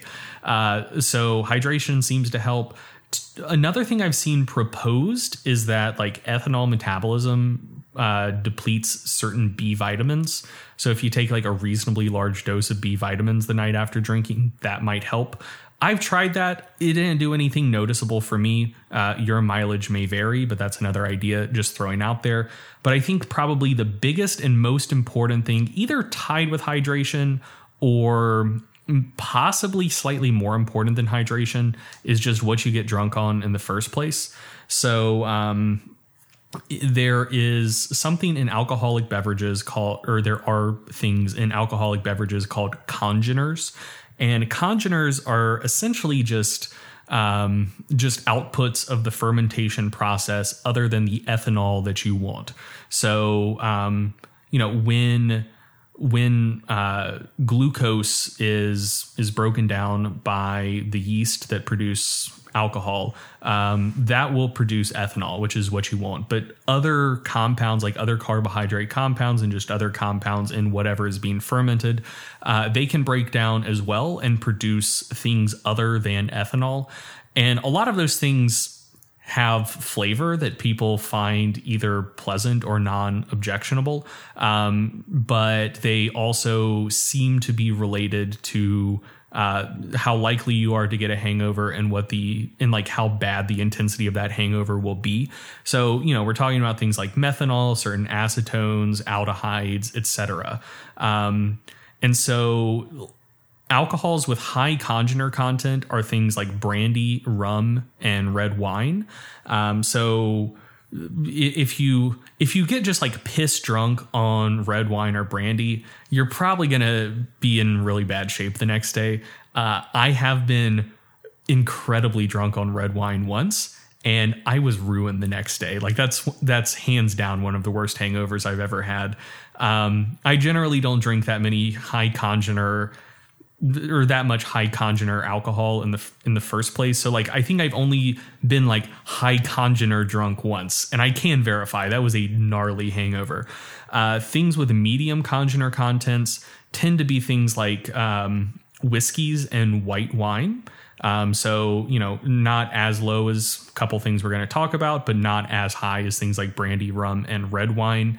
Uh, and I believe of those three, like brandy is kind of in a class of its own as like a particularly bad thing to get drunk on. And then uh, your best bets for like, if you if you just want to go out and make bad choices and you're still going to pay for it the next day, but hopefully won't pay for it quite as bad. Um, beer and clear alcohol, specifically vodka, seem to have the lowest congener content. Um, with vodka even generally being like substantially lower than beer. So, uh, yeah, beer and vodka, like I, I think there's a reason that those are kind of like stereotypically the like you know I'm in a frat and we get drunk all the time. Alcohol's like you know, maybe social evolution is such that people with drinking problems have noticed that these are both very cheap and I don't feel as bad the next day. But yeah, beer beer and vodka seem to be your best options eh, for low congener content and a not quite as bad hangover relative to how much you drink. Yeah, I think the problem is the beers I was drinking in college probably had a lot of heavy metal content. you know, like yeah. I assume this applies to beers that cost more than 55 cents a can. yeah, so so that's another thing worth mentioning as well. So um you know, if you're trying to to classify things kind of broadly, so like ah, brandy seems to be very bad, rum and red wine also not great, whiskey, white wine a little better, beer and vodka better yet. Um, th- there is considerable variation within those classes. So uh, w- when you've talked about on the podcast before, varying nitrate content in spinach and how it can vary like a thousand fold or yeah, something outrageous like yeah. that. Uh, congener content in alcohol that's been tested in, in research doesn't demonstrate quite that level of variability, but it's also pretty high. Um, so for for certain congeners, there can be like a 50 or a 100 fold difference between say a red wine with like high butanol content and a red wine with lower butanol content, for example. Um, so yeah, th- this is just painting in very broad strokes. Like there very well might be a brandy out there that you can get super drunk on and you're fine, but in general, brandy is not a great option. Uh, there are almost certainly beers or vodkas out there that you get a very bad hangover from, but in general, beer and vodka seem to be pretty decent options. Um, but yeah, in general, beer and and clear alcohol, specifically vodka, seem to be your best option. And if you get a really bad hangover from one, you know, try a different brand of beer and or vodka. Um, so yeah, that that's probably the, my my biggest hangover prevention tip in addition to the hydration one.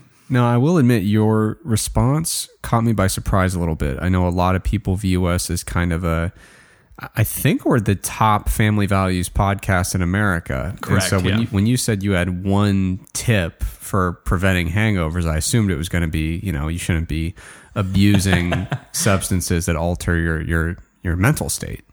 So, uh, is there a different line? Because I, I, your your views on marijuana are very clear. Is is there a difference here with alcohol? Uh, so if you want to have a diversion and we can discuss like different uh, theological positions No, on alcohol, I don't. We could do that. I don't. I was just be, I was just being facetious. Let's. uh, But no, I mean, like, so actually, here's the number. uh, That that was obviously facetious, but I mean, the number one hangover prevention tip is don't drink enough that you're going to get a hangover in the first place. And like, honestly, dude, uh, well, I'm assuming Luke is a dude. Um, honestly, Luke, uh, that's kind of where I've settled on Yeah. in my age. I've gone hard enough to have to get a gnarly hangover probably way fewer times than most people would assume because I, I think most people know that I I like beer quite a bit. Um, but yeah, I, I've gotten maybe like four or five really bad hangovers in my entire life. Uh, mostly because like when I drink, I I don't want to get drunk enough that I don't feel like me anymore, and that Yeah. I'm like not quite as in control of what I'm saying and doing. So that that generally limits my alcohol consumption a fair amount. And then like, bro, around the time I turned 25, um, just like the amount that moderate drinking would affect me started ramping up considerably. So I, I remember, you know, being 21, 22, 23, going out, you know, not going super hard, but having like ah, maybe five or six beers, like keeping a pretty good buzz going for three or four hours, and then waking up the next day feeling great. Um, I, I would generally be a little bit more congested, but like, ah, drink some water, blow my nose a few times. I feel fine the rest of the day. These days, like if I have my limit i think is is three or four depending on how much i've eaten beforehand. Um and like the next day i don't feel bad. Like i don't have a hangover but i just feel kind of like foggy enough Yeah. that it's just like ah it's not worth it. Um so yeah now like a crazy night of drinking for me is like three beers. Four if i'm feeling buck wild. And i haven't had a hangover in probably like three or four years and it's it's nice Yeah, something about the years they catch up to you. But I- I'm the same way where even if I, you know, didn't have like several beers, if I just had like a few, um, yeah, you wake up and you know, I.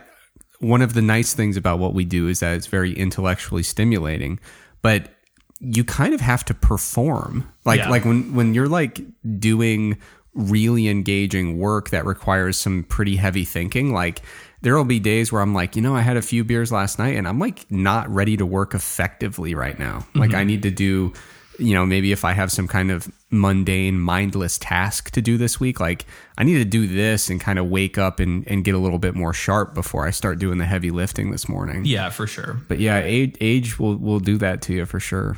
I don't even want to think about just how badly fucked I would be if I drank as much as I used to and got a hangover based on like a level of alcohol consumption I once did.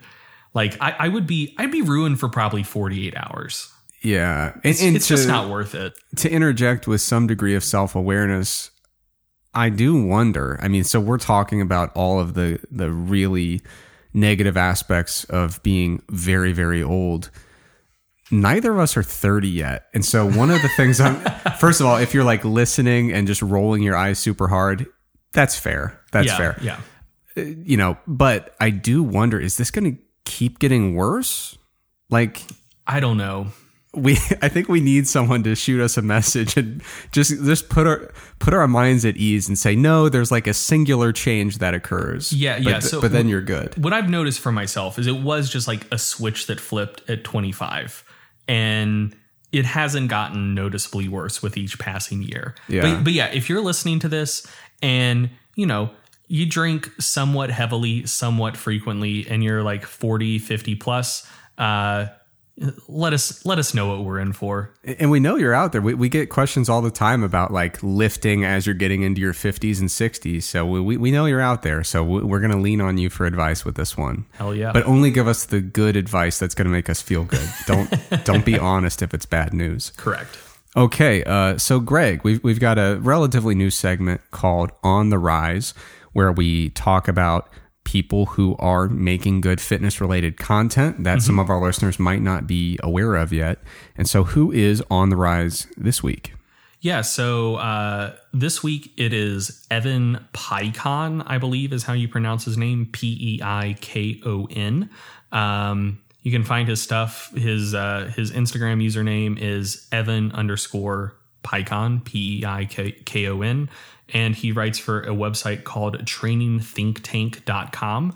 Uh, I was unaware of Evan, um, so I found out about him because people uh, submitted him as someone who I should check out.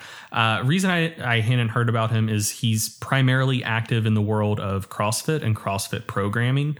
Um, and a lot of his content relates to um, measuring blood flow variables to monitor stress and recovery, which is something that I know a bit about. Uh, you know considerably more about because you used NIRS for your dissertation research, um, but I don't think is just generally common knowledge in like the the evidence based fitness space. Um, so I checked it out, and and based on my limited understanding of how NIRS works and I'm being a little bit too modest. Like I, I know blood flow stuff reasonably well, um, and his uh, his content did seem to be quite solid, and it's talking about uh, measuring blood flow and different correlates of stress and recovery that it relates to um, in a way that's pretty accessible. That will probably be new information to most people, like stuff most people probably wouldn't be aware of, um, and it it seemed to be pretty high quality stuff. So um, yeah, if you're interested just in like blood flow physiology stuff, or if you're interested in CrossFit programming or or like concurrent training, you know, if you don't want to do CrossFit but you want you want to do some endurancey stuff in addition to strength training, uh, Evan is a person worth checking out. And so, uh, again, his Instagram handle is Evan underscore Peikon. He writes for this, the website trainingthinktank.com, and you can find links to both of those things in the show notes. Um, so, one thing I'll note if you want to submit a question to our general q&a segment or if you want to submit uh, a, a lesser known content creator who you really like to the on the rise segment uh, you can do both of those things. I'm about to tell you the links for them and again you can find the links in the show notes. Uh, a lot of people submit q&a questions. There aren't that many people who submit on the rise folks uh, so if there is someone who who you really really like and you look at their social media and you're like, man, this person's putting out great content and they should have way more followers. Uh, do take a que- do take a second to fill out the form uh, to submit people for this segment. There aren't that many people getting recommended, so you know, just take a second, show someone some love if you like their stuff. And it will literally make or break their career.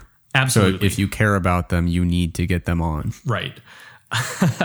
so, uh, like I said, the links will be in the show notes, but the the place to submit Q and A questions is tiny.cc slash sbsqa, and the place to submit a up and coming creator for the on the rise segment is tiny.cc slash creators. I believe either creator or creators. I think it's creators. Cool. Okay. All right. Um. So to play us out, we got a couple uh, couple quick questions. Uh, you know, fireside chat episodes, which I think you did a fine job hosting, by the way. Uh, those episodes, we would talk about some off-topic stuff, and we we borrowed a couple of those fireside chat questions to play us out this week. The first one is by T.J. Juxon. The question is I need to know your thoughts on pancakes versus waffles and also on Cool Ranch Doritos versus nacho cheese. Which do you prefer and why? And then in parentheses, it says Greg will probably have more of an opinion here than Eric, uh, which is actually not true. I have a pretty strong opinion about both, but why don't you start? All right. So for the pancakes versus waffles question, I I am personally more of a fan of pancakes, I would say. Um, so I I like the fluffiness and also I uh, I, I like to syrup my pancakes and or waffles fairly heavily. That's that's just how we grew up eating them. And I, I think that the I think there's like an optimal like bread to syrup ratio and and pancakes in my opinion absorb the perfect amount of syrup whereas waffles since they have the little like cups in them they actually have like too great of a syrup to like bread ratio. Um, so i personally prefer pancakes. Let me let me jump in there before we move on to doritos. That's fuck, crazy. your fucking face I'm like I'm like really surprised by this. Like for me, it's it's a landslide victory for waffles. Um, I don't like the fluffiness. I like uh, the the texture of waffles much much better, and there is no optimal ratio of syrup to the you know starchy bread content because we could always go higher. Like I'm always interested in technologies that allow us to push it higher, you know? So I think I think there's still room to grow there if we are innovative enough. But I love the waffle. You get that nice little pocket that you can just completely fill with syrup. Um, and it's just lovely. But I, I will say, waffles. You, you, said you like the texture better as well, like the definitely. little crunch you get. Yeah, yeah. Here's a concept. Are you ready for this? Mm-hmm. Okay. So you bake a loaf of like beautiful crusty sourdough bread.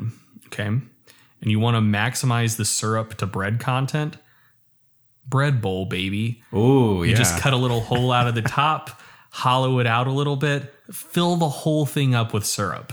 You get even more of a crunch because you have a thicker crust on that, and you have a virtually limitless syrup to bread ratio. I like it. Or just like syrup shots that you just put little clumps of waffle in, you know? Yeah.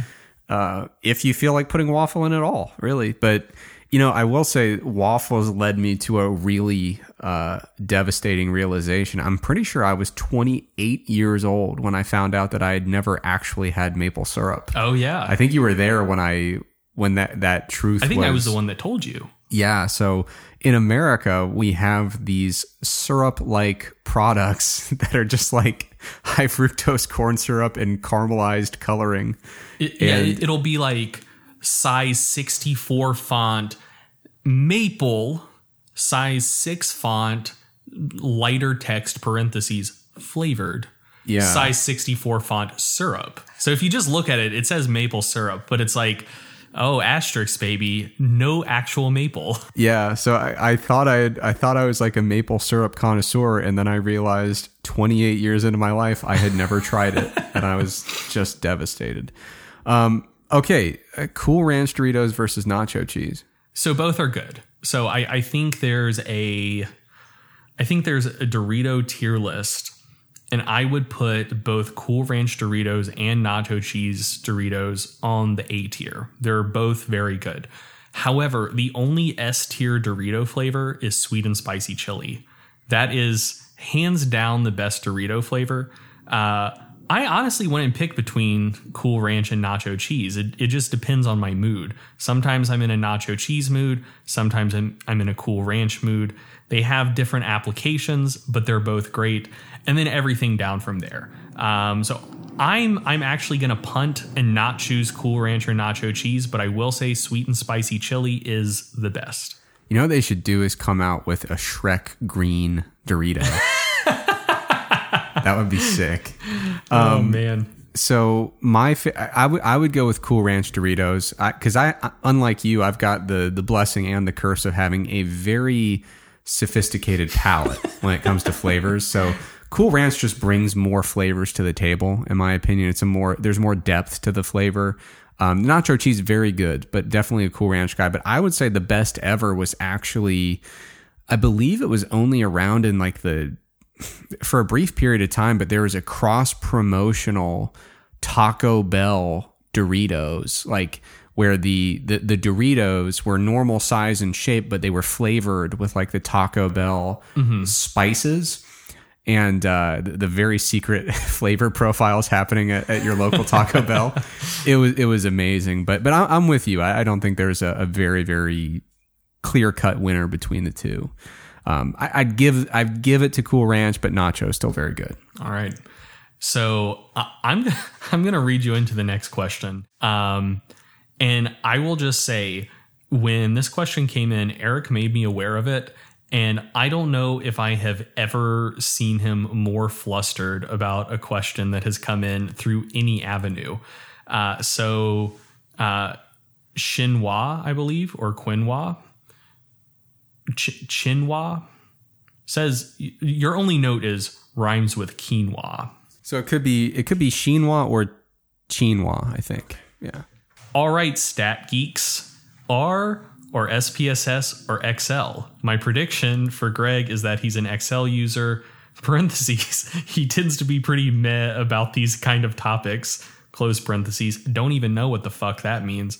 Uh, Eric is more of an SPSS guy, but has to resort to using Excel because he's cheap. Parentheses. SPSS costs money. Close parentheses. And, and this is what made Eric mad, because he's too lazy to learn coding. Yeah. I mean, I, I was literally just flabbergasted. I do worry. I have a small bit of concern that because you and I are very candid on the show and we're very self deprecating, that we are actually convincing people effectively that we are literally worthless, uh, which is which is not good for the brand. But no, this one hurt my heart because um, a little known fact about me. First of all, I use a combination of R and SPS, or I'm sorry, R and SAS, depending on what I'm doing. Uh, I like the way that the SAS syntax works for linear mixed models. I, I just really like the syntax and the output structure. But I use R for most things. Uh, I do meta analyses in it and stuff like that uh, data simulations. So, uh, but but anyway, this one hurt because like, man, I had a competition with a friend of mine in in graduate school where we were we would push each other to find the most interesting application of R coding. Like we were using it as an excuse to to get better at to get better and get more creative with our code writing with R. So like for instance, I made a couple of birthday cards using R software. so like the idea that I wouldn't learn how to do a damn T test in R W- is was it you or Jake that learned how to send text messages? I was gonna say that was the end of the competition. I forfeited. I gave up. I lost because uh, my, my my colleague in graduate school actually texted my phone from R, and I was like, dude, we have crossed over to a, a realm I'm no longer comfortable with. Uh, like that that was just like okay, you win for sure. But but no, I mean there was even a class. Um, where I had to learn uh, data signaling processes. Uh, so, like, you take your raw data from an EMG output or uh, some type of uh, dynamometer uh, data, whatever, and you you filter the signal and, and turn it into actual usable, uh, you know, summary data or, or or actual data points. And we were learning it in a software called LabVIEW, which I found to be horrifically just awful in terms of being user friendly and and and clean and concise. And so I did all my homework in that software because I'm a, I'm a good young man and I was doing what I was told to do. I said, "Here's the homework assignment," and I you know got my sticker and my grade, and it was good. But for every assignment for the class, I also did the assignments in R software because uh, I was like, you know that there's just like a way better way to do this, right? Mm-hmm. And so almost to kind of prove a point and again learn a bunch of eventually useless skills in R coding, I would do all my homework assignments twice. And uh, I would be like, okay, so here's this like 90 minute construction in the original software, and here's like six lines of R code that does the same thing out to the ninth decimal point. But in any case, this this absolutely rocked me to my core. This question, uh, Chinua, you are actually banned from from listening to the show uh, from this point forward. Um, hate to say it, but please message us your IP address so we can so we can permanently ban you on all stronger by science related internet properties. Yeah, I mean the, the thing is like Greg, you know, anyone that knows me, this is for for no reason in particular. This is the one uh the one thing that a troll could absolutely end my life with. like a troll could get under my skin to the point that I would I would have to just immediately cease existing on the internet if they hit me with something like this. No, yeah. I mean, so before I knew you well, uh so w- one of the things I do when I generally like someone and I'm like, ah, I want to be friends with this person, is I try to figure out like a handful of things they really like. Um, so it's like, okay, like we're having a conversation, things seem to be stalling. What's like a good vibes conversation topic I can bring up? And so, like, before I knew you well, kind of like my shorthand, what does Eric like in my head, uh, was four things. It was bourbon, it was R, uh, it was French bulldogs and pugs, and it was Ohio State football. that, that, that's the only four. Yeah, yeah. that's it. So, uh, yeah, but but in terms of like things you love and are passionate about, uh, I would definitely, I would definitely put R up there in the pantheon of things that matter most to you in your life. I know. So this question just absolutely just rocked me to my core. So it's possible that uh, Chinua is actually the greatest troll of all time, and that that's a possibility that we have to be very open to. Yes. Uh, so he asked about me as well. Yeah. Um, I do, in fact, mostly do stuff in Excel. Uh, two reasons for that. One is is Excel is free, uh, and two is because if I'm like, especially if it's something I've never done before, um, I like first looking up the math of how something actually functions and kind of like working through it, not necessarily by hand, because I'm not going to take like a paper and pencil and like work through an ANOVA step by step. But I want to see all of the equations and all of the variables and how they interact, because then that helps me just understand what I'm actually doing. Um, which then helps me understand like if I get an output, does this output make sense? given the data I put into it and given how these equations actually work. Um, so I, I tend to, like the first time I do something, I tend to do it in Excel, writing all of the equations out myself. Um, just so I get a better understanding of the actual like statistical process. And then beyond that, I mostly use a free software called JASP that does a lot of what SPSS does, but it, it is also like a point and click thing. Um, in my defense, and Eric can can verify this. I was planning on learning R. Uh, I bought I bought a couple books about it, made it like halfway through one of them, um, started playing around with it a little bit, and then when me and Eric started becoming buddies, I was like, I'm going to poach this guy away from academia, and he really knows R, and I will never have to learn it. Um, so so that's when I decided I wasn't going to learn it because it seemed like at that point it would be a waste of my time since Eric already had that skill set. Um, but yeah, I, I do actually do a lot in Excel, but it's not purely out of laziness. Yeah, and I will say, like, you have developed quite a skill set with Excel. Like, uh, one one of these days, I need to learn some of your spreadsheet tricks because I, I do a lot of my uh, programming in uh, either Excel or like the Google Doc equivalent, uh, mm-hmm. Google Sheets or whatever. So uh, yeah, Excel's a nice it's a nice software for sure. But when it comes to stats, I'm I'm sticking with R and SAS and uh, Chinua. It was a pleasure having you listen to the podcast, but you you are in fact banned. um, okay, so that does it for this uh, for this week's episode. Uh, as always, thank you for listening. Like I said, we're back on that every other week schedule until our summer break. So we will uh, see you again in two weeks. Thanks for listening to the Stronger by Science podcast.